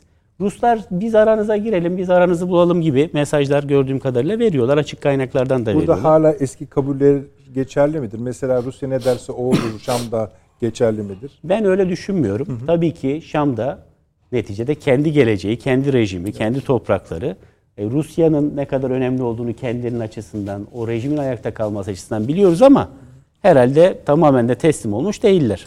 Yani sonuçta burada Rusya'nın önemli bir ara buluculuk rolü oynayabileceğini düşünüyorum. Onlar da bizim kara kaşımız, kara gözümüz değil, için değil. Kendi çıkarları doğrultusunda ne istiyorlar? Tartus'ta kalıcı olmak Onların istiyorlar. açıklamaları içinde de ilginç parçalar var Rusların. Mesela diyorlar ki biz hepsine hazırız sizin dediğiniz doğru. Ee, fakat acaba Türkiye hani o noktaya geldi mi e, diye açıklamaları var. Yani büyük açıklamalardan bahsediyorum. Kremlin'in açıklamasında ya da Dışişleri'nin açıklamasından bahsediyorum. Hani Türkler acaba hani orada mı? Şeyin e, Bu biliyorsunuz Astana'da oturum yapılıyordu e, Suriye ile ilgili. E, biz bu konuşmaları yaparken devam ediyordu oradaki oturumlar. Suriye özel temsilcisi Rusya'nın neydi? Levrantov mu ne öyle birisi. O söyledi. E, Türkleri daha tam şey görmüyoruz bu konuda. Hazır görmüyoruz mealinde. E, Suriye ile yakınlaşma Bunların dillendirilmesi bile demek ki var bir çaba. O anlaşılıyor. Ee, ben Rusların oradaki kolaylaştırıcı rolünü önemsiyorum. Başlangıçta en azından. E sonra masa kurulur. Biz geçmişte olduğu gibi herkes birbirini tanıyor zaten. Tabii. Yani karşı taraf da tanıyor. Bu tarafta güvenlik bürokrasisi birbirini tanıyor. Ve ortak tehdidin burada bertaraf edilmesi çok önemli. Bu gerçekleşirse o zaman bizim bu iki hedefe birden ulaşmamız mümkün olabilir. Bakın ben bu işin tereyağından kıl yer gibi olacağını söylemiyorum. Bu işin böyle dikensiz bir gül bahçesi olduğunu bu sürecin Yarından söyle, öbür güne de olacağı. söylemiyorum. Yarından öbür gün olacağını da söylemiyorum. Ama görünen o ki bunun başka yolu yok diyorum. Mutlaka müdahale edilmesi gerekiyor. Mutlaka temizlenmesi gerekiyor. Temizlenmezse bu kangren büyür. Ama bu temizlik yapılırken de Suriye ile ve Rusya ile de bir diyalog içerisinde bunun yapılması gerektiğini düşünüyorum. ABD'ye gelince ABD'nin ben burada çok uzun süreli kalıcı olacağını zannetmiyorum. Sebep? Bu kadar az askerle orada ne kadar kalabileceksiniz? Çok asker şart mı? Hayır. Oradaki askeri varlığınızın bir karşılığı yok. Yani siz bu askeri varlıkla ancak şunu yapabilirsiniz. Teşbihte hata olmaz. Ya ben orada askerlerimi koydum ama şuraya atma buraya atma. Ya sanki bir canlı kalkan gibi kendi askerini. Sağ solu bombalattırmamak için. Hani böyle Amerikan bayrağını falan da dikiyorlardı ya PKK'lılar. Burası Amerikan toprağı ya da Amerikan askeri burası der gibi. Hiçbir karşılığı yok ki yani. Tamam da hocam o bayrak orada durduğu sürece işte herhangi birinin gidip orayı vurması zorlaşmıyor mu? Elbette. Onu söylüyorum ben. Diyelim ki 3 tane Ama asker. sürdürülebilirliği yok bunun. Amerikan iç siyasetinde de bir süre sonra şimdi seçim de orada yaklaşıyor. Trump adaylığını açıkladı geçen hafta. E bunlar konuşulmayacak mı? Yani bu asker orada niye duruyor kardeşim? Biri sormayacak mı bunları? Bir de bir açıklama yapacak. Mesela ne diyecek? IŞİD'e karşı falan. Ya IŞİD mi kaldı orada? Diyecek bu sefer. Ya da Suriye ile Türkiye zaten, beraber Türkiye operasyon yapıyor zaten. IŞİD'e karşı diyecek. Ama şu da bir gerçek ki e, Şam'ın bir talepler listesi olacaktır. Bunun ne kadarını Türkiye karşılayabilir? Yani onu da unutmayalım. Yani. Adam diyecek ki tamam ama arkadaş şöyle şöyle şöyle. Ne kadarını karşılayabilir? Ya da böyle bir operasyona girişildiğinde acaba şu an muhaliflerin kontrolünde olan alanlardaki muhalifler biliyorsunuz geçen bir konuşuldu hemen bir ayaklanma var şeyler başladı. ÖSO için diyorsunuz. Evet. Onlar ne yapacak acaba? Onlar ister mi böyle bir şey? İstemez. Ama bizim mutlaka ve mutlaka bu sorunu çözmemiz lazım. Bunları da kendi bölgelerinde icabında, o kantonlarda, kendi kantonlarında o yönetimi sağlayacak. İşte birimlere dönüştürmemiz lazım. Onun da o diyaloğun bir parçası olması lazım. Şimdi bu bir kez daha başa dönüp söyleyeyim. Harekat bence de kaçınılmaz. Ama hava harekatının da bugüne kadar verilen en büyük zayiatı bunlara verdirttiğini unutmamak lazım. Türkiye gerçekten çok iyi etüt etmiş hedefleri. Vurulan hedeflerin hepsi her ne kadar PKK sabahtan akşama sivil hedefler, sivil hedefler diye cazgırlık yapsa da hepsi stratejik hedefler, askeri hedefler ve bunların hepsi tahrip edildi. Çok sayıda bu zayiatın ortaya çıkışı harekatın başarılı olduğunu gösteriyor. Ama olmuyor başka türlü. Yani daha evvelkiler de gösterdi. Bir şekilde bir karada müdahale edilmesi, alanın tamamen temizlenmesi gerekiyor. Yani o kadar çetrefilli oluyor ki yani masayı devirmeden bir şey yapamıyorsunuz. Yani muhakkak o konuların üzerinde paletlerin dönmesi gereken bir duruma doğru gidiliyor. Kimsenin içine çıkamadığı açmazlar var sonuçta hocam. Buyurunuz. Devam edin. Şimdi bu İran meselesine girecek miyiz? Vaktimiz var mı? Devam etmeyin. Tamam, devam etmeyin dedi. Çok önemli sorularımız var efendim. Bu kritik bir konu, önemli bir konu. Hatta ABD'nin durumuna tekrar da döneceğiz. Bir reklamlara gidelim. Ee, kısa bir reklam zaten. Sonra aynı yerden bıraktığımız yerden devam edeceğiz. Döndük efendim akıl odası devam ediyor. Çağrı hocamızda kalmıştık. Bir set konuşuyor yani Amerika Suriye'deki durumu, kara harekatı, Suriye ile ilişkiler. Buyurunuz hocam. Yani İran. biraz şeyi İran'ı müstakilen konuşalım istiyorum ama şu Amerika'yla yani mesela bu son zamanlardaki yani son zaman dediğim 24 saatteki teması siz manidar buluyor musunuz mesela bu konuyla ilgili olarak görüyor musunuz Suriye ile ilgili? Yok manidar bulmuyorum. Amerika Birleşik Devletleri'nin burada bir politikası var. O politika da hiç değişmedi son 6-7 yıldır. O da şu. IŞİD'e karşı bunlar benim müttefikim bunlara dokunma diyor. Yani 2019'da Amerikan Başkanı Trump'a Beyaz Saray'da bir video gösterdi Sayın Cumhurbaşkanı. O videoda bu Ferhat Abdi Şahin adlı teröristin yani onların Mazlum Kobani ismini verdiği, Washington general Post'ta da ünvanı verdiği teröristin Abdullah Öcalan elebaşı Abdullah Öcalan'ın ta yakın korumalığından gelen o beraber denizde çekilmiş fotoğraflarından. Söz konusu katilin Güngören bombalamasının faili olduğuna kadar bir 5 dakikalık bir videoyu Oval Ofis'te, Beyaz Saray'da Trump'a, o dönemin Savunma Bakanı'na, Dışişleri Bakanı'na, Ulusal Güvenlik Danışmanı'na hepsine gösterdi. Ya biz böyle olduğunu bilmiyorduk Tabii hep şaşırıyorlar. diyor. E ne oldu böyle olduğunu bilmiyordun da aradan 3 sene daha geçti.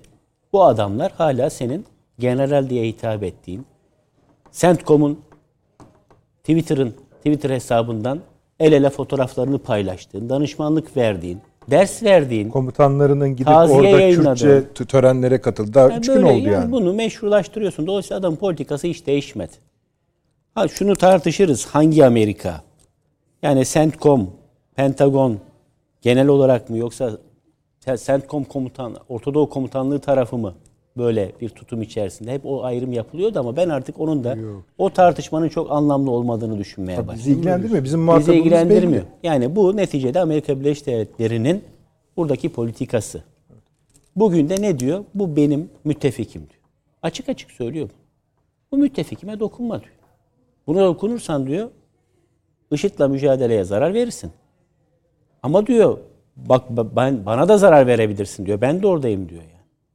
Açık işte. Böyle bir şey şey yapmıyorum, kabul etmiyorum diyor ve taraflar ifadesi gibi işte 15 Temmuz'da da kullanmıştı biliyorsunuz. Tarafları itidale. Tabii, tabii, tabii, tabii, yani tabii, bir tabii. terör İ- i- örgütüyle müttefikini aynı kefeye koyan, bir aynı tanımlamayla e, şey yapan, değerlendiren bir maalesef ülke pozisyonunda. O yüzden Amerika Birleşik Devletleri'nin ben tutumunun değişmeyeceğini, Amerika ile bunun üzerine bir pazarlık yapmanın, görüşme yapmanın da beyhuda zaman kaybı olacağını düşünüyorum. 6 senedir değişmemiş olan, yani 40'lık 40 yıllık kani olur mu yani?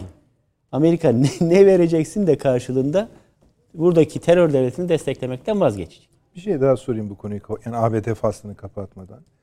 Bu süreç e, ABD'nin buradan hani siz şöyle dediniz onu görmezden gelerek soruyorum. ABD'nin tasfiyesine yol açabilir mi? Bu gerilimli süreç yani İşte onu Suriyeli- söylüyorum ben. siz kalmayacağını ona rağmen kalmayacağını Tamam. söylüyorum. Ona rağmen Rusya, Suriye, Türkiye ekseninde bir işbirliği atmosferi var edilirse ve birlikte müşterek bir harekat burada cereyan ederse bu illa askeri harekat olmasına gerek yok. O baskıyla Tabii tabii. diyeceksin ki kardeşim sana koridor açıyorum. Nereye gidersen git. Mesela bu da olur. Geldiğin yere geri dön ya. Kandil'e geri dön kardeşim. Yoksa ezeceğim seni. Bu bir süre sonra Amerika'nın oradaki varlığının Amerika'nın içinde sorgulanmasına sebep olacak. Diyecekler ki ya siz bunu nasıl müsaade ettiniz? O zaman niye duruyorsunuz orada? Bu kadar masrafı niye yapıyoruz biz? O şekilde yoksa çatışarak falan korkutarak değil yani. Kendi Yani içinden aslında şöyle bir şey demiş gibi oluyorsunuz bağışlayın. Yani askeri ve diplomatik bir koordinasyonun bölgedeki ülkelerde de adı geçen ülkeler diyelim bölgedeki ülkeler demeyelim. ABD'nin buradaki varlığını darlayacak bir yere evrilebileceğini. söylüyorum. Amerika'nın onu kendi iç kamuoyunda meşrulaştırma imkanlarını daraltabileceğini düşünüyorum. Çünkü bu baskı oluşursa yani illa askeri güç şeklinde değil, nefes alamaz hale getirirsin. Ekonomik damarlarını kesersin. Petrol satamaz hale getirirsin.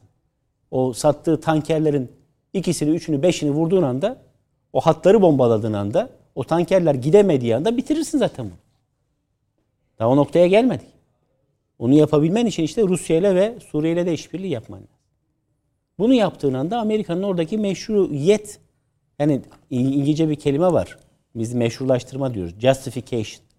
Yani buradaki insanların, Amerikalı askerlerin bir masrafı var değil mi? Bütçede de gözüküyor. Gayet tabii canım. Ha bu bütçeyi ha bu bü- bütçeyi bütçe kalemini karşılığını alabilmek için Amerikan Kongresi'nden diyor ki ben oradayım çünkü bu sayede şunu yapıyorum, bunu yapıyorum.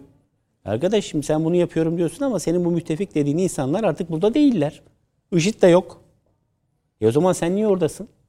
İçeriden hem de seçim sürecinde böyle tepkiler gelebilir. Bunu söylemeye çalışıyorum. Anladım. Bir de hala açıklamalarda bu küresel koalisyon lafını söylemeye devam ediyorlar. O koalisyonda ne kaldı ki geriye?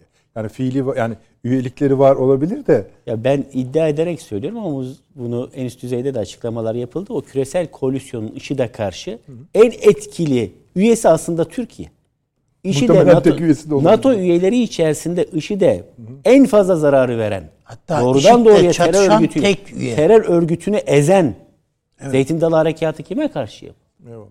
ezen bir NATO üyesinden söz ediyoruz. Bunu görmezden geliyor. Adam kalkıyor bir terör örgütünün paçavrasını müttefik bir birimin bayrağı olarak nitelendiriyor. O sebeple yani onları dikkate alarak vesaire bu olmaz. Bu bizim bir hayati meselemizdir. Şöyle yapalım. Bir kısaca şu e, Avni Bey'e ve Süleyman Hocam'a danışmak istiyorum. Mesela e, siz de bu baskının Amerika Birleşik Devletleri'ni bölgeden tasfiye etmesine neden olabileceğini düşünür müsünüz? Ben Yani e, kombine yani sadece askeri harekat değil işte Suriye ile ilişkiler var yani DAEŞ'in ortadan erimesi O Irak'taki. konuda biraz ben belki farklı Tamam, Daha farklı. devam- buyurunuz. Buyurunuz. Nasıl? yani şöyle bu baskıyı oluşturmak o kadar kolay değil. Yani diyelim ki Rusya'nın bu işe evet demesi lazım. Rusya'nın bu işe o kadar yani Suriye'nin tamamını istikrarsızlaştırıyorsunuz diyor dün yaptığı açıklamada. Yani sadece Kuzey Irak, Kuzey Suriye'yi değil, Suriye'nin tamamını istikrarsızlaştırma te- te- şeyiniz var. Tehlikeniz var. Filan diyor. Su- Rusya kendisini hala yani PKK'yı terör örgütü olarak tanımıyor zaten. Kendi bünyesinde de zaten Rusya'da bürosu var, ofisi var, şusu var, busu var, her bir şey var yani. Türkiye bir şey yaparsa kendi yapacak. Yani kimse senin adına bir şeyleri temizleyemez yani. Bravo. Kendin yapacaksın. Tamam işte bu bizim Bir, de burada deva, birkaç defa vesilelerle söyledim. Amerika'nın canı yanmadan canı yanmadan Suriye'de e, Çağrı Hoca'nın söylediği lanet olsun noktasına gelmez Amerika. Canı yanacak Amerika'nın. Yani Beyrut'ta olan mı olması? lazım? Olması lazım hocam. Olması lazım. Yani PKK'nın mı saldırması gerekiyor? PKK hayır. Yani bir şekilde ya ya saldıracağız. Bunlar bütün mesela bu siz siz de az önce söylediniz. Biz mesela evet bir PKK'nın mevzilerini, şunları, bunları filan istihbaratın belirlediği hedefleri bombalıyoruz. Onlar gidiyor. Ama Amerika'nın da önemsediği Kobani'nin de iç taraflarında bu petrol kuyuları var. Kuzey Suriye'de. Bu şeyin oralara da vurulduğu söyleniyor. hayır hayır kuyular falan hala faal. Faal. Bu, bu bu kaldı ki bu şeyleri Ürdün'e gönderip gönderip hala satıyorlar. Çok iyi paralar geliyor. İyi paralar kazanıyorlar. DAEŞ'in adamları bile oradan para kazanıyor. Gelen işler bu işler. Yani ticaret şey ticareti, uyuşturucu ticareti ve e, efendim petrol ticareti, e, silah ticareti, Amerikalıların verdiği bütün silahlar e, pa- pazara da çıkıyor aynı zamanda. Hiç şey yok. Amerikalılar envanterini tutuyoruz diyorlar. Tamamen Yok, para. ne zaman tuttukları, Şey, ne yani zaman hiçbir tuttukları. zaman tut envanterini tutmak falan değil. Ukrayna'dakini Söz mi konusu tuttu? değil. Onu da Tamam, tutamadılar yani. Çatışmada imha oldu diyorsun. Geçiyor gidiyor. Onun, on, öyle bir şey yok. Ama doğrudan doğruya Amerika'nın canını yanmasından kastım insanları ya Amerikan askerinin devrede hedef olmasından söz ediyorum ben. Yoksa e, bu sadece efendim şeyleri değil e, kuyuları filan imha edelim de ya bu masraflar nereye gidiyor filan. Hayır öyle değil. Doğrudan doğruya Amerikan askerinin hedef alınması demek. Ya orada durursan hedefsin kardeşim. Bunu diyeceksin, vuracaksın. Yani İşte söylemiş şey okudum ya abi başta. Zaten doğrudan bizim güvenliğimizi personelimizin güvenliğini tamam tehdit fark ediyorsunuz etmez diyor. işte ben de ben, Tamam, ben de şey- evet tamam de, de- evet haklısın. Orada durma dedik sana. Nerede yani? Suriye'de durma. Ama şunu da un- unutmayalım. Amerikalılar bütün bu süreçte şunu göz şunu öğrendi öğrenmeye başladılar. PYD, PKK'ya dayanarak devlet kurmanın ve bunu ayakta tutmanın imkanı yoktur. Beceremezler bunu. Anladın? Devlet yönetmek ayrı bir iş. Devlet olmak ayrı bir iş. Bak bütün şey geçmişine rağmen Irak'ta yapamadılar bunları. Onun için o bir terör örgütünden devlet çıkarmak o kadar kolay bir şey değil. Yani e, bizde şöyle bir şey vardı bir tarihte. E, biliyorsunuz bu doğuda e, bizim köylülerimize işte tohum vereceksin, arazi vereceksin. Bunlar işte orada salça, mesela domates tohum verdi. Salça fabrikası da kuracaksın. Oh yani bütün yapı değişecek filan. Yani sanayici üreteceksin filan oradaki şeyden. Hayır kardeşim aşiretten bu olmaz. Bunu, bunu deneyerek gördük biz yani. Olmaz. Olmayacak şeyler var. Olacak şeyler var, olmayacak şeyler var. Onun için Amerikalılar orada bu merkez komutanlığı kurmaylık dersi veriyor. Liderlik dersi veriyor. PKK'lılara. Ya bunların hepsinden liderlik dersi olsa ne olur zaten ona karşı çıkıyor zaten. Abdullah Öcalan veyahut da bu Kara Yılan falan. Ne oluyor bunlar diyor ya. Ya silah çatışmayı öğrenecek bunlar diyor. Çatışmayı öğrenecekler. O kadar silahlı eylem. Ha, bu ama onun için dedim yani. Bunların canı yanacak. Hedef olacaklar. O zaman ancak Pentagon'da bunları birileri şeye sigaya çeker. Siz ne yapıyorsunuz orada diye. Çağırır ko- kongre ve kardeşim anlat bakalım der. Sen ne yapıyorsun orada? Bizim askerleri öne sürdünüz, getirdiniz. Vatan, millet falan şu bu filan. E bu güvendiğiniz adamlarla bu devlet kuruldu mu? Yok. Bir parlamentosu var mı? Hayır yok. Ee, kendi kendinize adam tayin etmişsiniz. Var orada biliyorsunuz Bakanlar Kurulu var. Bir tane bu PKK'nın yani PYD'nin e, Sağlık Bakanı var, bilmem nesi var, Maliye Bakanı var. Da paralar geliyor, kasalara konuluyor filan. Evet de ne olacak? Yani nereye gidiyor bunlar? Yok böyle bir şey. Bu adamların hepsi evlerinden, bulundukları noktadan kapıyı kapıyı açıp dışarı sokağa çıktıklarında tepelerinde bir Türkiye'nin bir gözünün olduğunu veya bizim insansız hava araçlarımız tarafından gözlendiklerini, tepelerine bir silahın her an tepe inebileceğini bilecekler. Peki abi. Bunun başka bir bana göre bir çaresi yok. Amerikan Büyükelçisi gelir protesto eder. Şunu yapar buraya. Türkiye'ye savaş mı ilan edecekler? Hayır. Yok böyle bir şey. Yani işte şeyde Kıbrıs'ta gider bilmem bir şey yapar. Bize ambargo koyar. Öbürüne bilmem ne eder. Filan filan. Yani böyle abuk subuk Peki. işleri yapabilirler.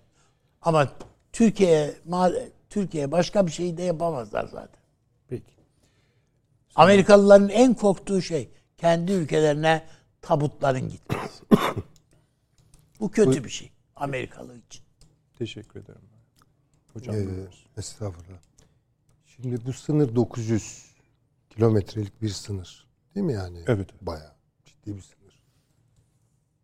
Ee, hava harekatı bu bilmem 900 kilometreyi o kadar sorun görmez. Fakat iş kara harekatına gelirse çok ciddi bir şey var ortada. Yani 900 kilometrelik bir sınırın tamamından başlayarak onun güneye doğru yayılması, açılması riskli bir kara harekatıdır herhalde ben Yani askerlerden en azından bunu duyuyorum. Ve Sayın Cumhurbaşkanı'nın açıklamalarından gene şu anlaşılıyor ki Fırat'ın batısını esas hedefliyor Türkiye. İşte Tel Rifat. Aynen Arap. Yok işte şey. Kritik yerler ama onlar. Evet, hiç şüphe yok. Hiç şüphe yok. Şimdi e, bu eğer böyleyse burada Rusya'nın yapacağı, Rusya'nın düşüneceği her şeyden daha önemli. Yani Rusya belirer orada. Yani Amerika bir şeyler söyler ama esas olarak Rusya. Ee, olacaksa bu harekat Rusya'ya karşı ve Rusya'ya rağmen olur. Ben öyle görüyorum. Amerika değil. Amerika şu an çok konuşuyor. Biz ona gerektiğinden daha fazla kulak kabartıyoruz. Rusya'nın söyledikleri ikinci derecede önemli gözüküyor. Halbuki orada hava sahasını kontrol ediyor. Hava savunma sistemleri var vesaire. Her ne varsa var. Türkiye bunu Rusya'ya rağmen yapacak bu harekatı. Bu harekat olacaksa evet tabii ki Amerika'nın da hoşuna gitmeyecek. Ama Rusya'ya rağmen yapacak. Onun için efendim Hayır, ben şey mi dediniz acaba? Hani Rusya'ya rağmen demek Rusya zaten buna komple karşı. Yani Şeyi o anlaşılıyor. çok doğru. Yani Amerika birinci olarak ne yapacak, ne reaksiyon verir diye bakılıyor daha Tabii, çok. tabii. Rusya'da bakılıyor mu? Bakılıyor ama o kadar değil. o Bu kadar doğru. değil. Tabii. Ama şundan mı kaynaklanıyor? ABD daha çok bunu ayak sürür. Rusya'da bir şekilde anlaşırızdan mı kaynaklanıyor? Vallahi tabii onu He, bilemiyorum. anladım. Onu bilemiyorum ama genel olarak muamele bu. Ee, Rusya Türkiye'yi bu konuda ne kadar durdurabilir? Kendi içinde bulunduğu duruma bir bakalım Rusya'nın. Biraz zor. Yani Türkiye'yi şu an kaybetmek Rusya'nın çok mu işine gelir? Yok, şu- şu- Asla. Her zaman olduğundan daha önemli değil mi Türkiye şu an Rusya Öyle, için? öyle. Bitti. Bitti efendim. yani. Çalıştırsın hava savunma sistemini ondan sonra Rusya ile konuşalım bakalım. Bakalım ondan sonra Rusya'nın başına işte neler gelecek. Yani Türkiye o zaman tamam der. Yani Rusya ile yapılacak bir şey kalmadı. NATO ayarlarıma dönüyorum. Ve ne istiyorlarsa ne yapacak Rusya bunun altından kalkabilir mi? Kalkamaz.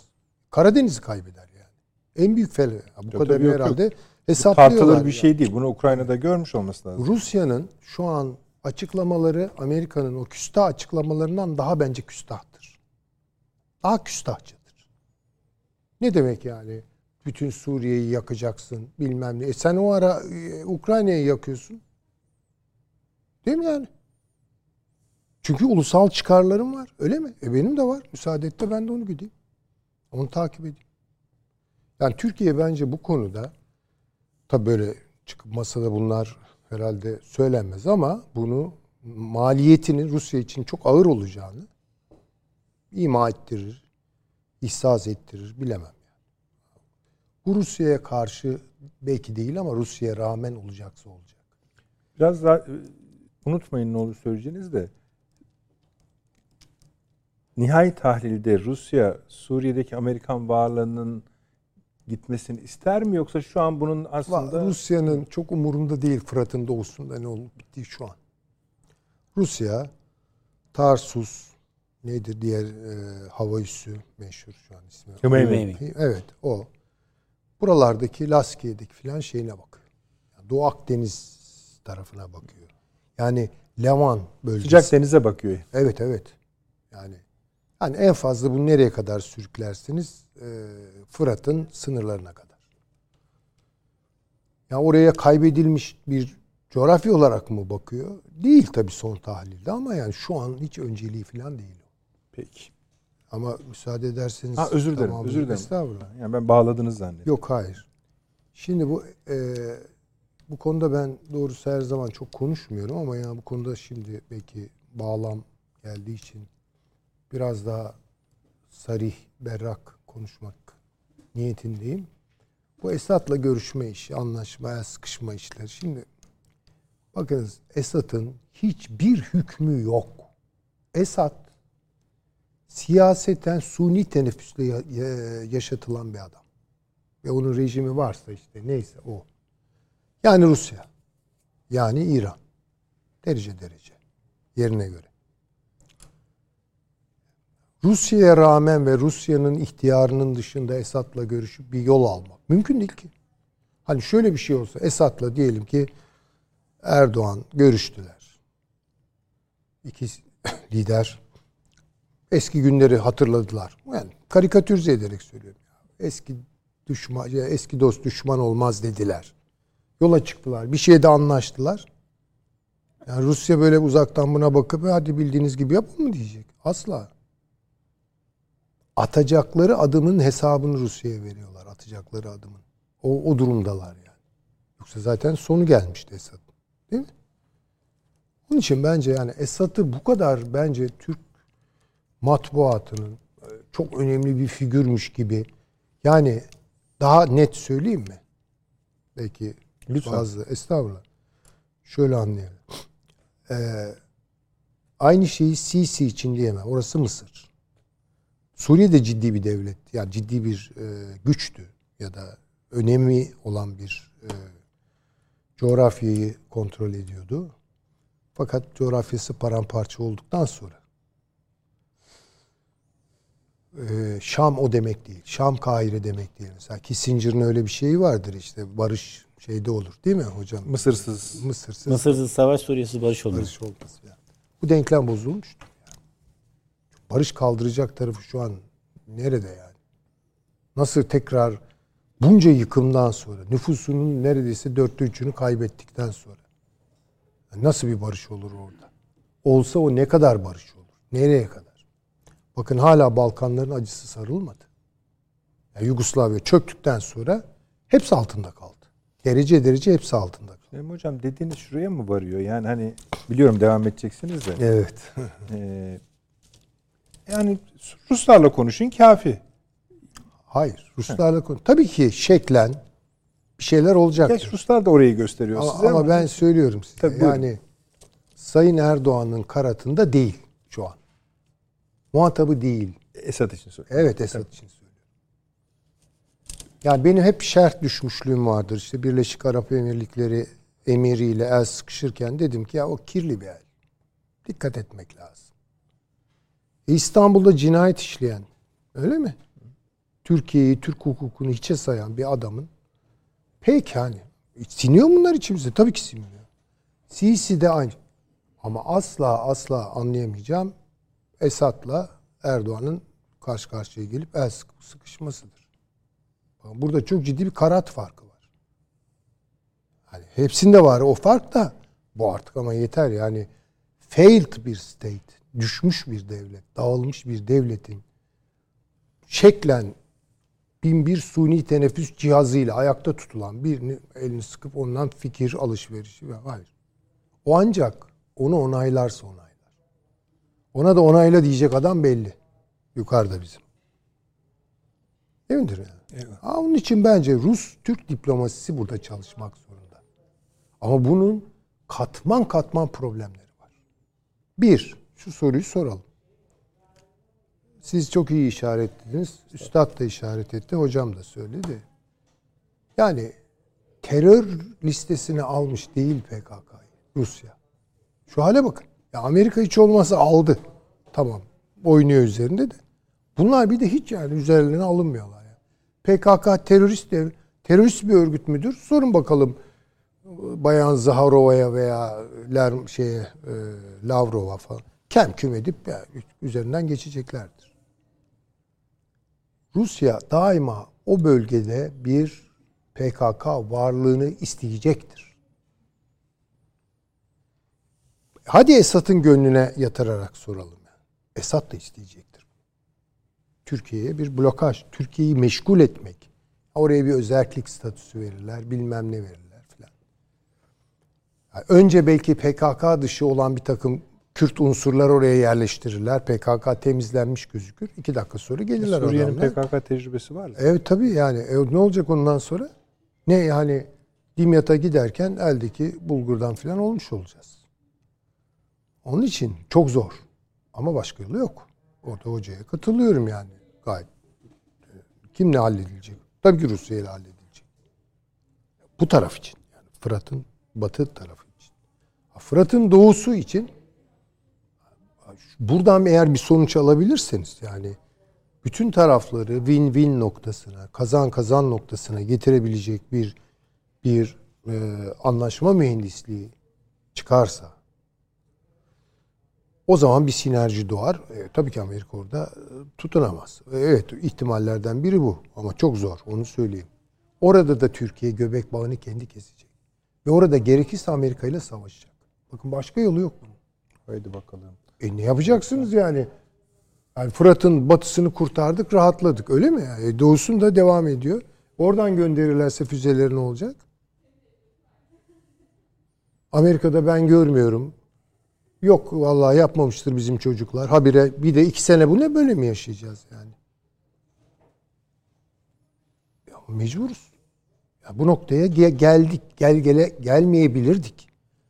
Daha derinlere götürürseniz 90'larda izlenmiş olan o son derece yanlış siyasetler. Tabii canım onlar Kürt sorununu böyle olduğu gibi daha da geriye 12 Eylül'ün yaptıkları. E, tamam ondan sonra e, tabii işte bir dönem e, 2000'lerden sonra yapılan hatalar. Tamam yeter ama yani artık. Bu noktaya getirildi. Ya burada artık çok dirayetli ve kararlı bir siyaset götüreceksiniz. Bunu söylemek zorundayım. De facto bir durum çıkaracaksınız ortaya. Hatta proaktif olacaksınız. Bekliyoruz. Bunlar bence değil. Ee, şeyle ilgili hakikaten Rusya ile ilgili Fırat'ın batısında yapılabilecek şeyler en azından var. Amerika ile Fırat'ın doğusunda yok. bu da bir yüzleşme meselesi. E o da bir biraz yüzleşme meselesi. Peki. Ee, teşekkür ediyorum hocam. Çağrı hocam. Aldığınız yerden deyip biraz uzun araya girildi. E, o İran'a girdim. Çok İran'a hayır. Yani İran'ın Yani o o önemli çünkü hatta Avni abi Mısır'ın de içine bahsetti. de bakmak lazım biraz. Ama İran'la bir e, açılış yapalım Ha, bu- isterseniz. Evet yani şu anda e, bu şekilde gelişeceğini kimse tahmin bir, etmiyor. Tam, ha, şimdi bir tam net değilim. Bu şekilde Türk kamuoyu daha o kadar görmedi. Peki şu an İran kentlerinin büyük bir bölümünde Ha, adını koyalım yani. çok ciddi başlangıçta olanın ötesinde şiddet içeren yani sadece pasifist, barışçıl değil, şiddet içeren ve şiddet bir şekilde de karşılık verilen bir Devlet tarafından. bir gösteriler zinciri var. Çatışma ortamı var. Bunun daha da derinleşmesini engellemek adına bazı adımlar attı aslında devlet. Ne yaptı? Mesela bu ahlak polislerini filan sokaklardan çekti. Daha fazla kışkırtma olmasın, provokasyon olmasın, karşılıklı gelme olmasın diye. Ama belli ki bu iş sadece iş dinamikleriyle yürümüyor. Bu, Dışarıdan- bu Evet, planlanmış. evet, evet. Belli ki bir takım uyuyan hücreler yerleştirilmiş. Tabii. Çok Ne zamanlar yerleştirilmiş? Hatırlayın. 1990'larda Çevregani diye bir adam vardı. Şimdi çoğunuz hatırlamayacaksınız. Yok. Bu Çevregani denen adam İran içerisinde bir ayaklanma yapmak üzere alenen ve isim verilerek Amerika Birleşik Devletleri tarafından eğitildi, güçlendirildi, fonlandı. Ama işte 2000'lerin başında bu Irak harekatı vesaire sebebiyle Irak gündeme gelince 11 Eylül ve sonrasında o operasyon akim kaldı. Ve arkasından da zaten nükleer görüşmeler başladı. Rejimi doğrudan devirmeye dönük adımlarından Amerika Birleşik Devletleri vazgeçti. Bugün anlıyoruz ki o kişi tek değilmiş. Onun ismi tekrar dönüyor ama demek ki başka uyuyan hücreler de varmış İran içerisinde. Bunlar harekete geçirilmiş durumda. Kimler diye alt alta koyduğunuz zaman bir, Şah'ın bütün adamlar. Hani Stephen Kinzer'ın kitabının adı da o. Hala Şah'ın adı mı var? Var, var. Yani şöyle. Tabii ki şahlık rejiminin devamından bahsetmiyorlar. Etmiyoruz tabii. Onlar diyorlar ki biz bu rejimden kurtulmak istiyoruz. Daha hür, daha müreffeh, Yani daha Amerikan çağdaş. Ha, yani şah, oradaki şah, büyük şahtan bahsediyor. Washington'daki şahtan Tabii bahsediyorum. canım, o ayrı. Washington'daki şahın bütün, bütün adamlarından bahsediyor. Bir o. iki İran içerisinde son 15 gündür biliyorsunuz bir hareketlilik var. PJK karşı operasyonlar yürütüyor. Bu Mahabat'ın olduğu yere O de- bölge. Evet. O O bölge. bölge. demek ki onlar da bir beklenti içerisindeler. Bu karışıklıktan bize ne düşer? Mahabat'ı hatırlatalım. 1946'da Sovyetler Birliği'nin desteğiyle işte Molla Mustafa Barzani yani Mesut Bey'in şeyi Mesut Barzani'nin babası ve onun işte arkadaşları orada bir Mahabat Sosyalist Kürt Cumhuriyeti kurdular. Bir de Güney Azerbaycan Cumhuriyeti eş zamanlı olarak. Bir Güney Azerbaycan Sosyalist Cumhuriyeti bir de Mahabat Cumhuriyeti. Sonra e, bu Sovyetler Birliği ile o tarihte İngiltere arasında e, bir gerilim yaşandı. Arkasından da Şah rejimi burayı tekrar etkisizleştirdi, aldı. Şimdi bu bölgede bir hareketlilik var. Keza Güney Azerbaycan'da bir hareketlilik söz konusu. Hatta bugüne kadar olmayan bir şey oldu. Hiç gözlerden kaçtığını ben zannetmiyorum. Azerbaycan Devlet Başkanı ilk defa Güney Azerbaycanlı kardeşlerime selam söylüyorum mimalinde bir takım ifadeler kullandı. Ben bugüne kadar duymamıştım. Belki söylemiştir de ben duymamıştım. Yani bu tabii büyük bir tepkiye sebep oldu ama İran'da kalktı Ermenistan'la birlikte bir tatbikat falan yapmaktan söz ediyor. Bunun üzerine bir tepki olarak bu gelişti. Yine Türkiye'de yayın yapan ama Azerbaycan sermayesiyle yayın yapan bir televizyon kuruluşunda ilk defa Güney Azerbaycan'la ilgili bir belgesel yayınlandı. Azerbaycan tarafından yaptırılmış bir belgesel belli yani. Yani Güney Azerbaycan'a selam veriyor. E bunun tabii ki en fazla hangi ülkenin hoşuna gidebileceğini tahmin ediyorsunuzdur yani. Değil mi? Yani İsrail'in hoşuna giden şeyler bunlar. Çok da arzu ediyorlar böyle olmasını. Dolayısıyla İran'da içeride bir takım dinamikler var. İşte her zaman kullanılan ifadeler. ılımlılar, daha katılık yanlıları, işte yenilikçiler, reformcular onlar var. Hamenei sonrası ne olacağına ilişkin sırada ki ayetullahlar arasında epeydir artık görünür hale gelen bir mücadele var. Yani daha evvel de burada ifade etmiştik. Burada bir emri hak vaki bulup da olup da rehber değişeceği zaman orada kalkıp da sıradan birini koyamıyorsunuz. Onun belli bir şey var. Adaylar listesi var ya. Ama o adaylardan kim olacak? Papalık seçimi gibi de oturup böyle Vatikan'da Sistine Şapel'de seçim yapılmıyor. ailesi bile bu işte taraf. Yani dolayısıyla ona dönük de bir süreç var. Ve bütün bunlar cereyan ederken de bir ekonomik kriz maalesef söz konusu. Ee, ilginç haberler geliyor. Yani Körfez ülkeleriyle de arası tekrar bozulmaya başladı. O Bir ara- zaten epeyce uzunca bir bir süredir hani var gidip olan gelmeye başlamışlardı ya yeni bir şeyden. Kuveyt'le gidip geliyorlardı. Ama şeyi çözemediler. O Kör, Hürmüz Körfe, e, Boğazı'nın çıkışında Abu Musa ve Tump adaları vardır. Büyük Tump, Küçük Tump. Onun aidiyetiyle ilgili Birleşik Arap Emirlikleri'yle bir egemenlik meselesi var mesela. Çözülmüş değil.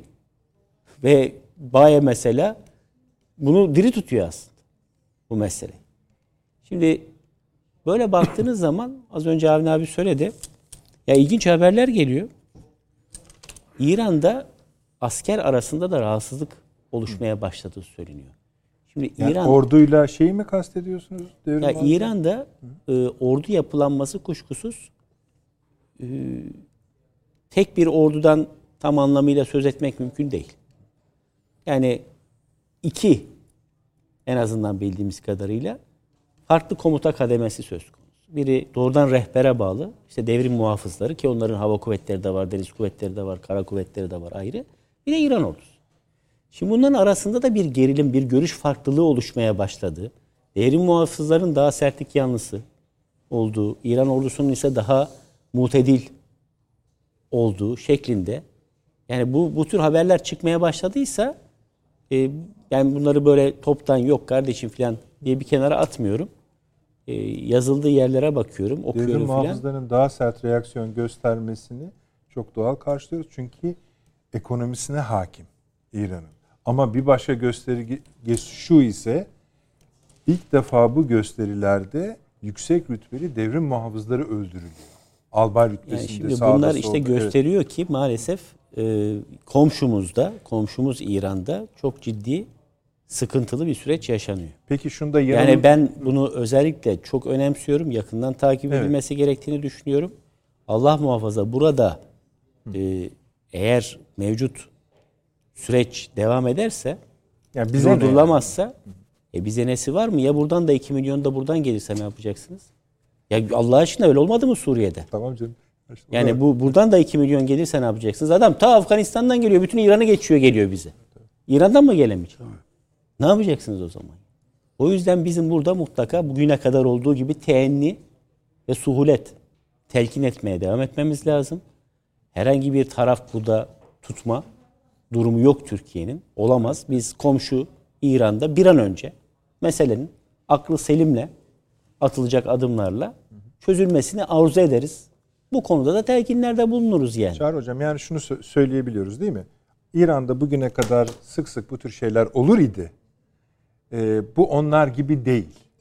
Çok Ha, sonucu net. bir yere varır mı varmaz mı ayrı bir konudur. Çok net artık ona kaniyiz. Yani şeyden itibaren özellikle son bir aydır şunu diyemiyoruz. Ya bu daha evvel de işte ekonomik kriz için böyle gösteriler oldu, şunun için oldu.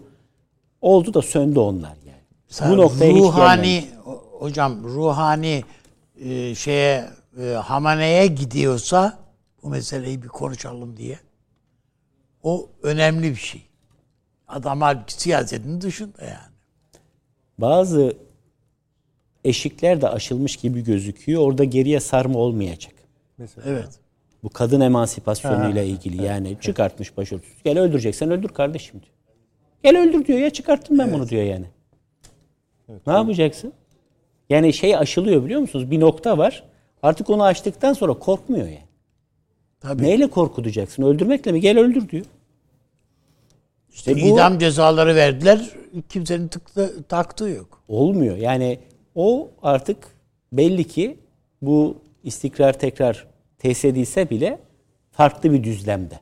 Yani bundan 4 ay 5 ay öncekinden farklı bir düzlemde tesis edilecek bir ümit ediyoruz ki toplumsal mutabakat çerçevesinde ve bir an önce huzura kavuşacak şekilde Hocam olsun. bu şeyinde ne düşünürsünüz?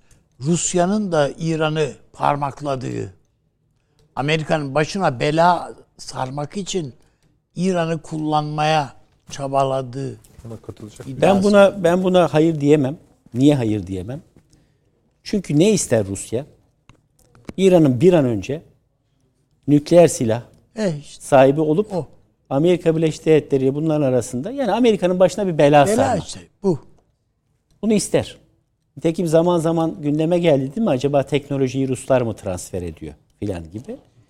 E, tabii rejimin üzerine bu kadar gidilince o şeyler de rafa kaldırıldı. Nükleer görüşmeler. Ve hep şey zaten. söyleniyordu. İşte bir adım kaldı. Netanyahu defalarca onu söyledi yıllar boyunca. Nükleer silaha bir karış kaldı. Bir adım kaldı deniyordu. E, üzerinden 5-6 sene geçti. Hala bir karış. Hala bir karış mı yoksa bu iş çoktan tabii, bitti çok mi? tabii. Evet. Yani o açıdan da ben mutlaka bir an önce bu işin e, tarafların gerçekten selimle hareket etmek suretiyle çözecekleri bir noktaya gelmesini rica, arzu ediyorum. İnşallah. Ee, bir şey soracağım. Mesela demin dedik ya albaylar öldürülüyor falan. Bir de şöyle oluyor. Şimdi mesela son e, evvelsi günkü protesto eylemlerinde olayın sırasında öldürülüyor. Bu tamam. Yani o çatışmalar sırasında. Bir de eş zamanlı olarak çıkıyor devrim muhafızlarından bir albay evinden işine gidecek. Arabaya biniyor. Araba havaya uçuyor. Bu öyküleri biz İran'da daha önce görmüştük. Yani bir de böyle bir devinim de var. Tabii bunlar belli ki profesyonel. Tabii eğitim yani hani almışlar. protestolardan bağımsız gibi gözüken. İşte o uyuyan hücrelerin uyandırılmasından kastettiğim bu. Evvelce de bu tür terör saldırıları oldu İran'da.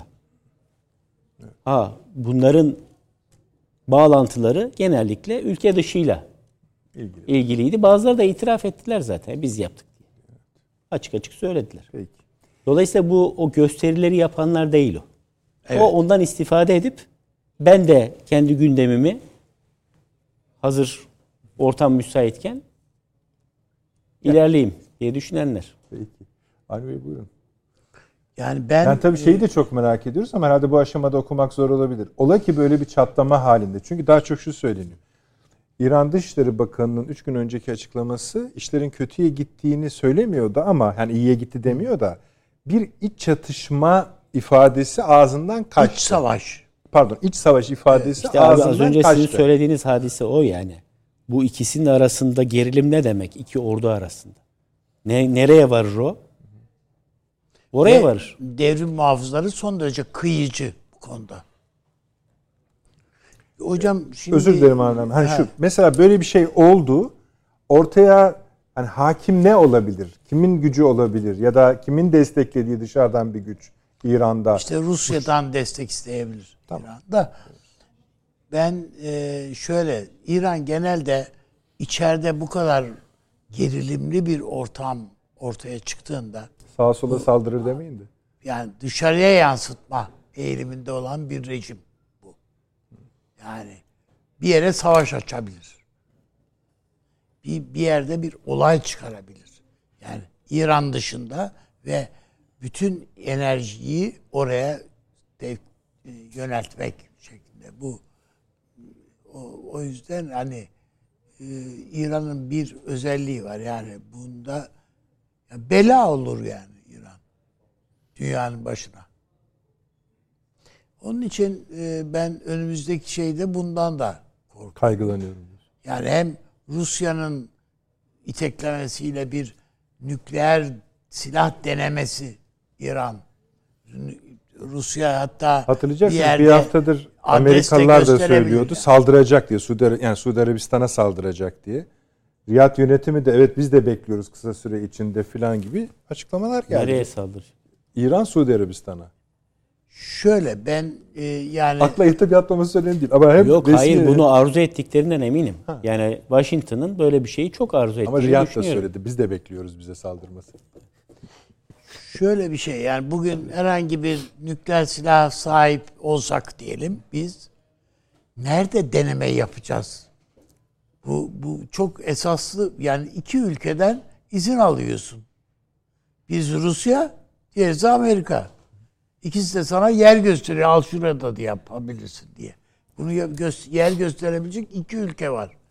Rusya eğer ön açabilirse İran'a bu konuda işte esas Amerika açısından şey olan e, e, alarm düğmesine basmayı gerektiren hadise bu. Onun için ben e, önümüzdeki günlerin İran açısından tırmanırsa şayet bu olaylar sistemi kont yani Hamaney filan akıl galip gelir de arkadaş bu şeyleri bu devrim muhafızlarını lağvettim falan gibi. Yani öyle bir şey mümkün değil de tabii. Evet. Hani Doğrudan mümkün de kendisine hani cesaret bağlı. edebilirler. Yani hayır, kendine bağlı bir güç. Onun için söylemiyorum ama yani bir radikal bir bir takım kararlarla bütün bu cezaevlerindeki tutukluları boşalttım, serbest bıraktık. Biz bu ahlak polisini bilmem neyi kaldırdık. Kılık kıyafet bilmem ne filan filan. Yok kardeşim böyle şeyler, böyle yasaklar filan filan. Bunları yani Hamaney bunları yapamaz değil, ya- yapabilir. Bu o zaten bir şey söylerse zaten kimsenin altta itiraz edeceği etmesi diye bir şey söz konusu değil. Yani radikal bir yumuşamayı, rejimin yumuşaması işini üstlenebilir. Se o zaman olay farklı bir noktada sönümlenme şeyine sürecine girebilir. Ha bunu yapar mı? diye çünkü bu ayetullahlar içinde son derece radikal olanlar var. Yani e, Şia açısından e, yani evet yani taklit merci falan dedik. Sen yani taklit edilecek adam değilsin kardeşim diye ona da karşı çıkabilirler. Onun için ben önümüzdeki dönem İran'ın en fazla dikkatle ve Türkiye tarafından hem de. Çünkü en fazla İran'ı gözleme yet şeyi olan imkanı olan ve değerlendirme imkanı olan ülke Türkiye esasında. O. Teşekkür ederim. Süleyman Hocam buyurunuz. Estağfurullah. Ee, biraz önce e, kıymetli meslektaşım bir şey söyledi. Ceteris paribus. Diğer şartlar aynı kalmak. Ama kalmıyor dedi. Çok doğru. Kalmaz.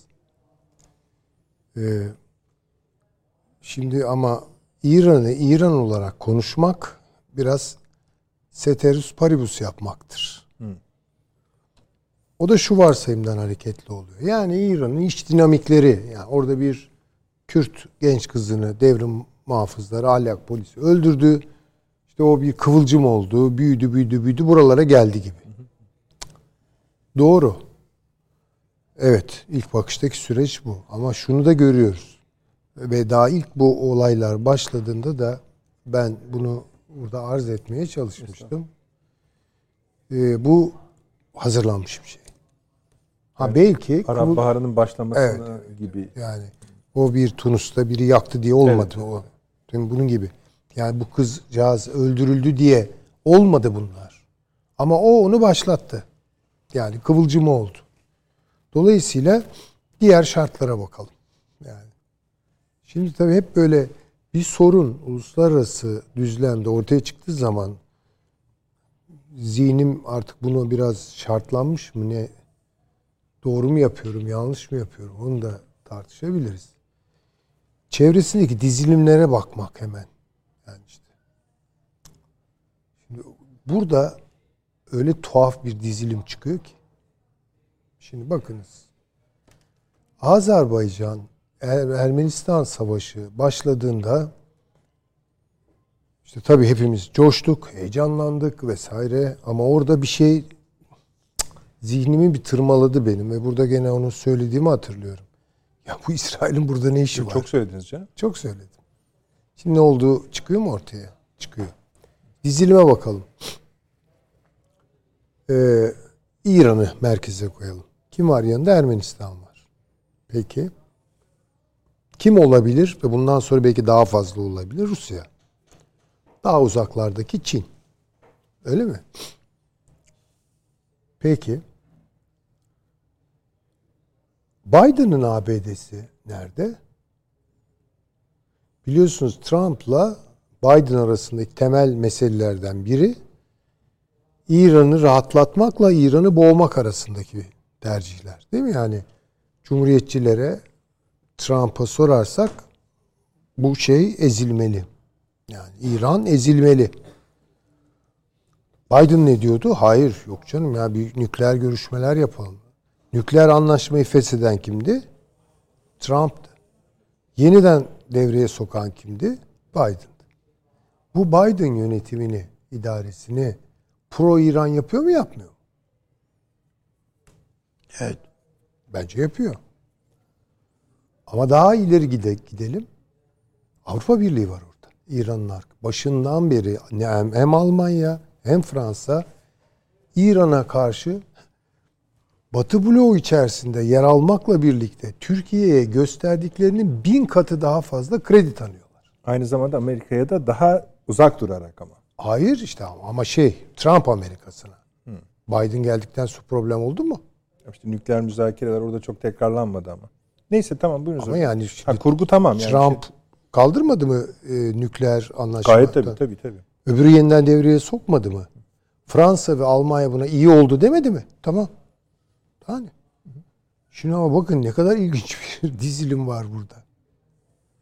İran'ın etrafında kimler var? Peki öbür tarafa bakalım. Yani bunun tam zıttındaki dizilim ne? Evet orada kerteriz noktası Hazar bölgesi. Azerbaycan'ı alacağız. Azerbaycan var. Tabii hemen yanında bütün gücüyle Türkiye var. İşte hiç böyle içimize sinmiyor filan İsrail Türkiye ilişkileri nasıl olmalı, olacak mı olmayacak mı? İsrail var. Pakistan var. Bu arada Pakistan Başbakanı da yarın buraya geliyor. Evet. Şimdi bakınız.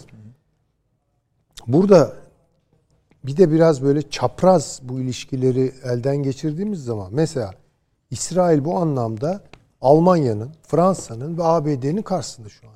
Ve de Rusya'nın karşısında. Hangi konuda? İran konusunda.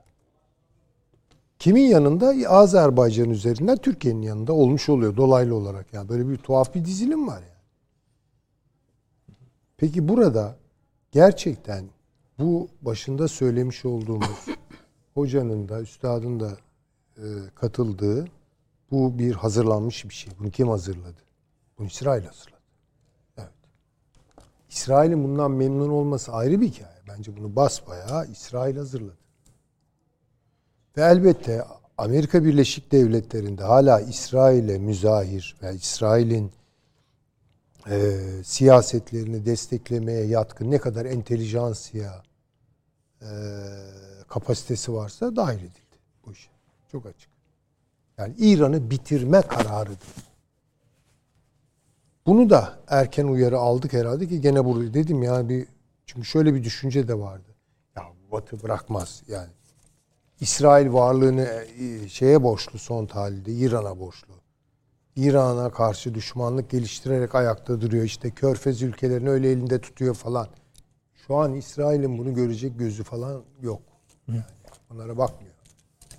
Sonuç almak için Azerbaycan ya İsrail nere Hazar nere Kafkasya nere Allah aşkına. Vallahi hiç şaşırtmıyor beni. Ya yapıyorlar adamlar. Tabii. Şimdi iyi de öldürelim hakkını verelim kapasiteleri var. Ee, böyle bir tabloda İsrail'in ne kadar bu işi sürdürme taraftarı olacağı, ne kadar bunu kanırtacağı yaygın tabirle bunun şeyini belirleyecek.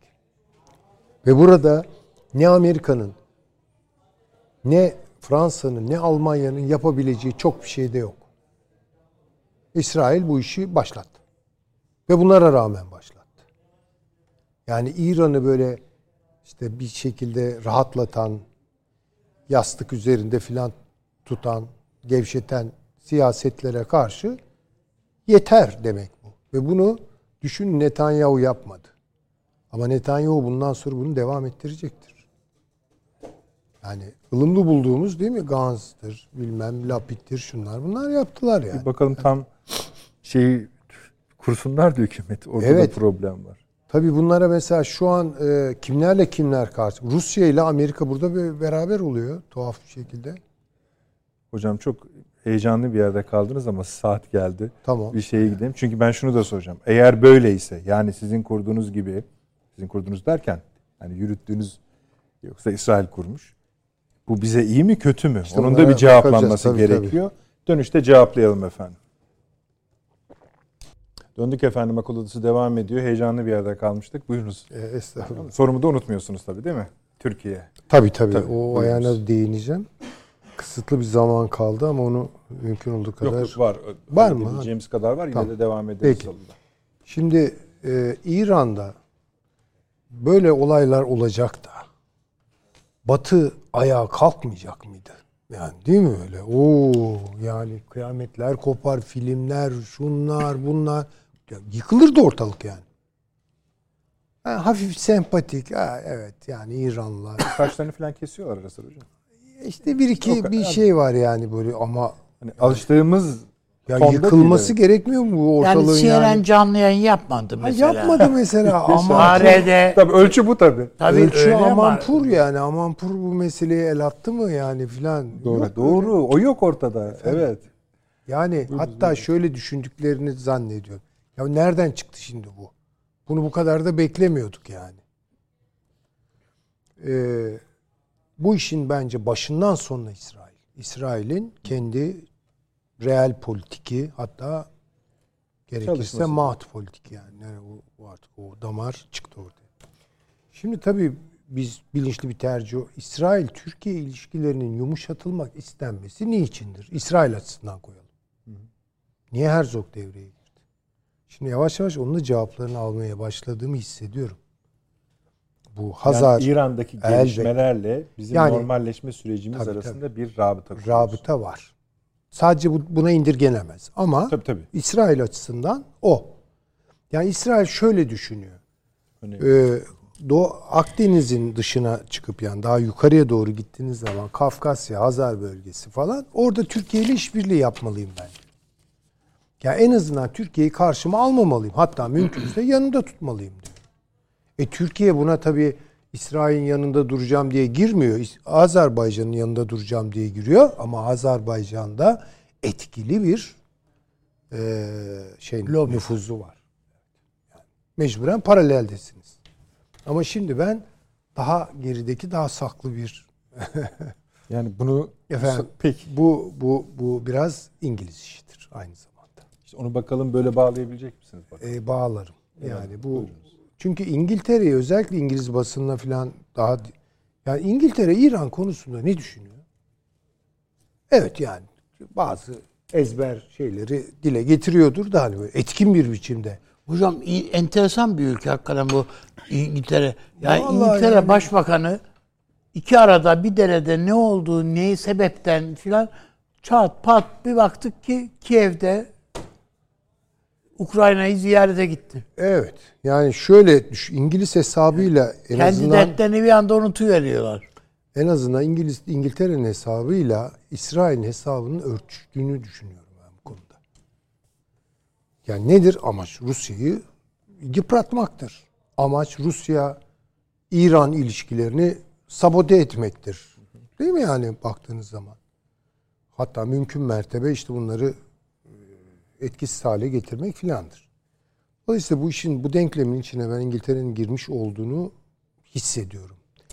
Güney Kıbrıs'ta varlık göstermesi vesaire ve şu aralar dikkat edecek olursanız Türkiye İngiltere ilişkileri veya Birleşik Krallık İngiltere şey Türkiye ilişkilerinde böyle bir stabil bir sessizlik var. Biraz daha yüksek tondaydı. Yani Evet. müspet anlamda söylüyorum. Tabii bir- Yakın bir zaman. stabil, düştü. Şimdi doğru söylüyorsun. Yani- E, sessizleşme var diyebiliriz. Sessizleşme var. Doğru. Evet. Şimdi e, İsrail bunu yaparken bir taşla tek kuş peşinde midir? Hiç o kanaatte değilim ben. Çünkü Türkiye ile İran'ı karşı karşıya getirecek bir denklem tarihin hangi momentinde isterseniz bunu e, Grek Pers dönemine getirin. Yani ister Roma Sasani dönemine, ister Osmanlı Safevi dönemine yani ne olursa olsun. Vay, bu bu bu çok yakıcı olur yani. Bu çok korkunç bir şey olur. Benim İran rejimine karşı bir sempati duymama imkan ihtimali var mı? Yok. Hiçbir şekilde. Ama İran'ın destabiliz, e, destabilize hale getirilmesinin Türkiye'nin başına Hatta öreceği parçalanması. Hatta parçalanma ilk bakışta çok güzel. Belki Evet. diyelim ki Güney Azerbaycan o dostlarımız, kardeşleri. Ama yani öyle olmayacak. Orada kalmayacak. Bakın iki ayağa oturttu İsrail bu işi. Bir Kürt ayağına oturttu. Bir Türk ayağına oturttu. Öyle mi? Evet. işte. Oradan istediği kısa devreyi çıkartır. Onun için dikkatli olmakta Kesinlikle. fayda Bunu- olduğu E, Salı günü inşallah başka konular daha sınırlı kalır. Biraz daha açarız. Önemlidir. Çağrı Hocam. Çünkü buyurun. renkli olduğu taraf çok özür dilerim hocam müsaade eder misiniz? Şöyle bir şey de var. Çapraz ilişkilere bakmak lazım. Yani şimdi bu dizilimi kafamda aklımda dile getiriyor mesela Pakistan burada nerede kimle ne anlamda? Orada neler o var? İşte Pakistan'ı tarif. evet yani niye Hindistan Doğu Akdeniz'e ilgi duyuyor şu aralar? Değil mi yani? Medusa şeylerinde filan tatbikatlarında Hint donanması, Yunan donanması, Mısır donanması. Ne yapıyorlar bunlar ya? Çok teşekkür ediyorum. Bu ama önemli. Hakikaten bunun açılması gerekiyor. Bir süperpoze konuşmasıydı. Teşekkür ederiz. Sayın Hocam. Çağrı Hocam buyurunuz. Ne kadarına katılacaksınız bilmiyorum. Tabii şunu yani Allah korusun hani Allah korusun dememden biraz 15 Temmuz aklıma geliyor. Hatırlayın o gece en çok Ankara'yı arayan iki ülkeler, iki ülke vardı. Birisi Rusya, birisi İran. Çünkü aslında onlar da kendilerinden de korkarak bunu yapmışlardı. Şimdi İran'ın bölünmesi falan gibi bir durumda İran'la politik anlaşmalarınız ne olursa olsun acaba bize de bir kaygı durumu mu çıkar? Yoksa biz ha iyidir deyip İsrail'in geçmişine baktığınız zaman İran rejimiyle 1979'a kadar Şah rejimiyle çok yakın bir ilişkisi olduğunu, özellikle 58-79 arasında bir ittifaka neredeyse ulaştıklarını görüyoruz. O zaman Ben Gurion'un, İsrail Başbakanı'nın planı İsrail'i yakın dairedeki düşmanlardan dış dairedeki dostlarla dengeleyerek korumak stratejisi. Burada da üç tane devlet vardı dış dairede. İran, Türkiye ve Etiyopya. Bunlarla periferik pakt adı verilen bir pakt kurdu. Ben Gurion. Buraya da atladı geldi. Ben Şeyle beraber, Golda Meir'le beraber.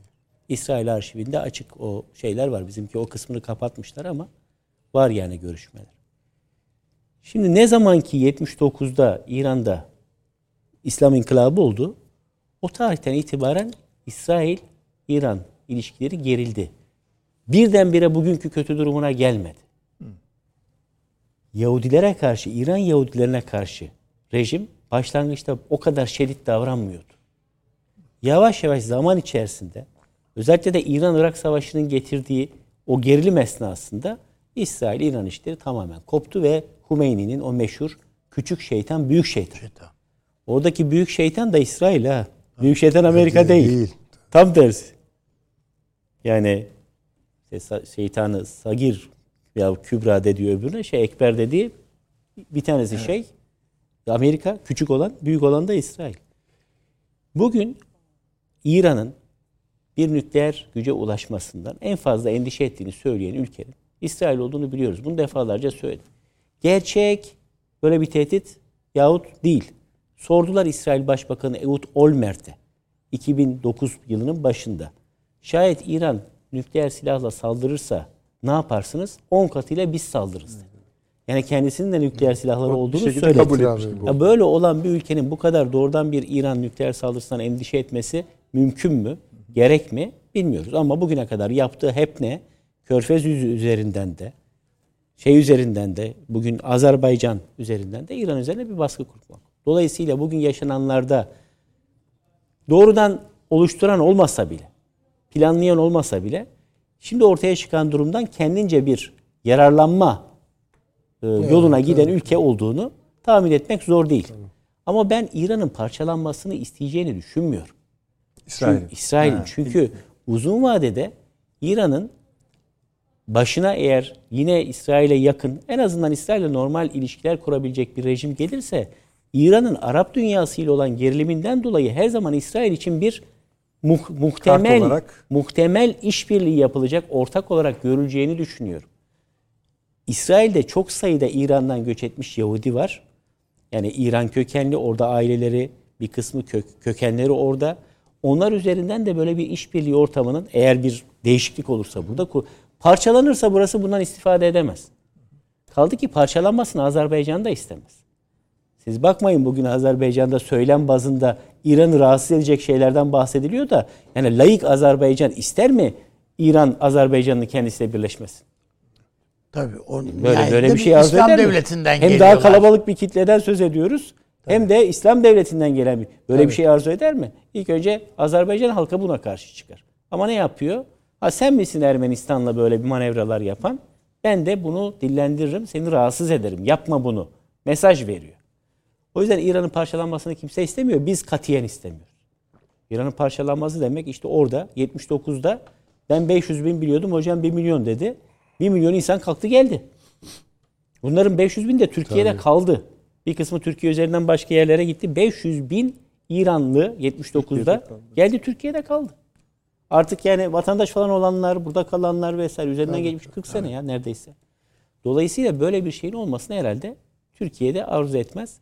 Terörle mücadele konusunda da evet geçmişte PKK terör örgütünü İran tarafından da kullanıldığını, onların desteklendiğini biliyoruz ama acaba İran rejimi tamamen ortadan kalksa, güçsüz hale gelse daha mı kolay hale gelir, daha mı zor hale gelir? Bunun da iyi planlanması gerekir. Bir de tabii İran'ın aynı zamanda her şeye rağmen Afganistan'la Türkiye arasında da bir alan olduğunu, bir tampon olduğunu da unutmamak lazım. Yani kapıları açtılar. Yani Afganistan'dan gelen göçmen e, şeyi İran'dan geçerek geliyor. geliyor. Ama işte orada bir düzensizliğin oluşması burayı daha da yol geçen hanına çevirebilir. Bunu kimse istemez Türkiye. Tabii. Tam da zamanında bitirdiniz. Ama Yani çok keyifli bir oturum oldu. Umarım izleyicilerimiz de aynı keyfi almışlardır. Abi çok teşekkür ediyorum. Ağzına Biz de sağlık. teşekkür Süleyman ediyoruz. Hocam, Sağ ol. Var olunuz. Sağ Çağrı Hocam. sağ ol. Tekrar hoş geldiniz. Eksik olmayınız. Çok faydalandık. Efendim işte salı günü inşallah yine huzurlarınızda aynı saatte 20.45'te olacağız. Hani son bunu söylediğimizde bir harekat gerçekleşti. Suriye karıştı. Irak karşı şey, hmm, değil. Şöyle söyleyelim. Harekat gerçekleşti. Ee, bizim daha çok bölgeyi ve dünyayı analiz etmemiz için daha sakin ortamlar daha iyi oluyor. Ama tabii bu dalgalara bakmadan da e, gündemi takip etmek mümkün değil. Çok teşekkür ediyoruz. İyi geceler diliyoruz. Thank you.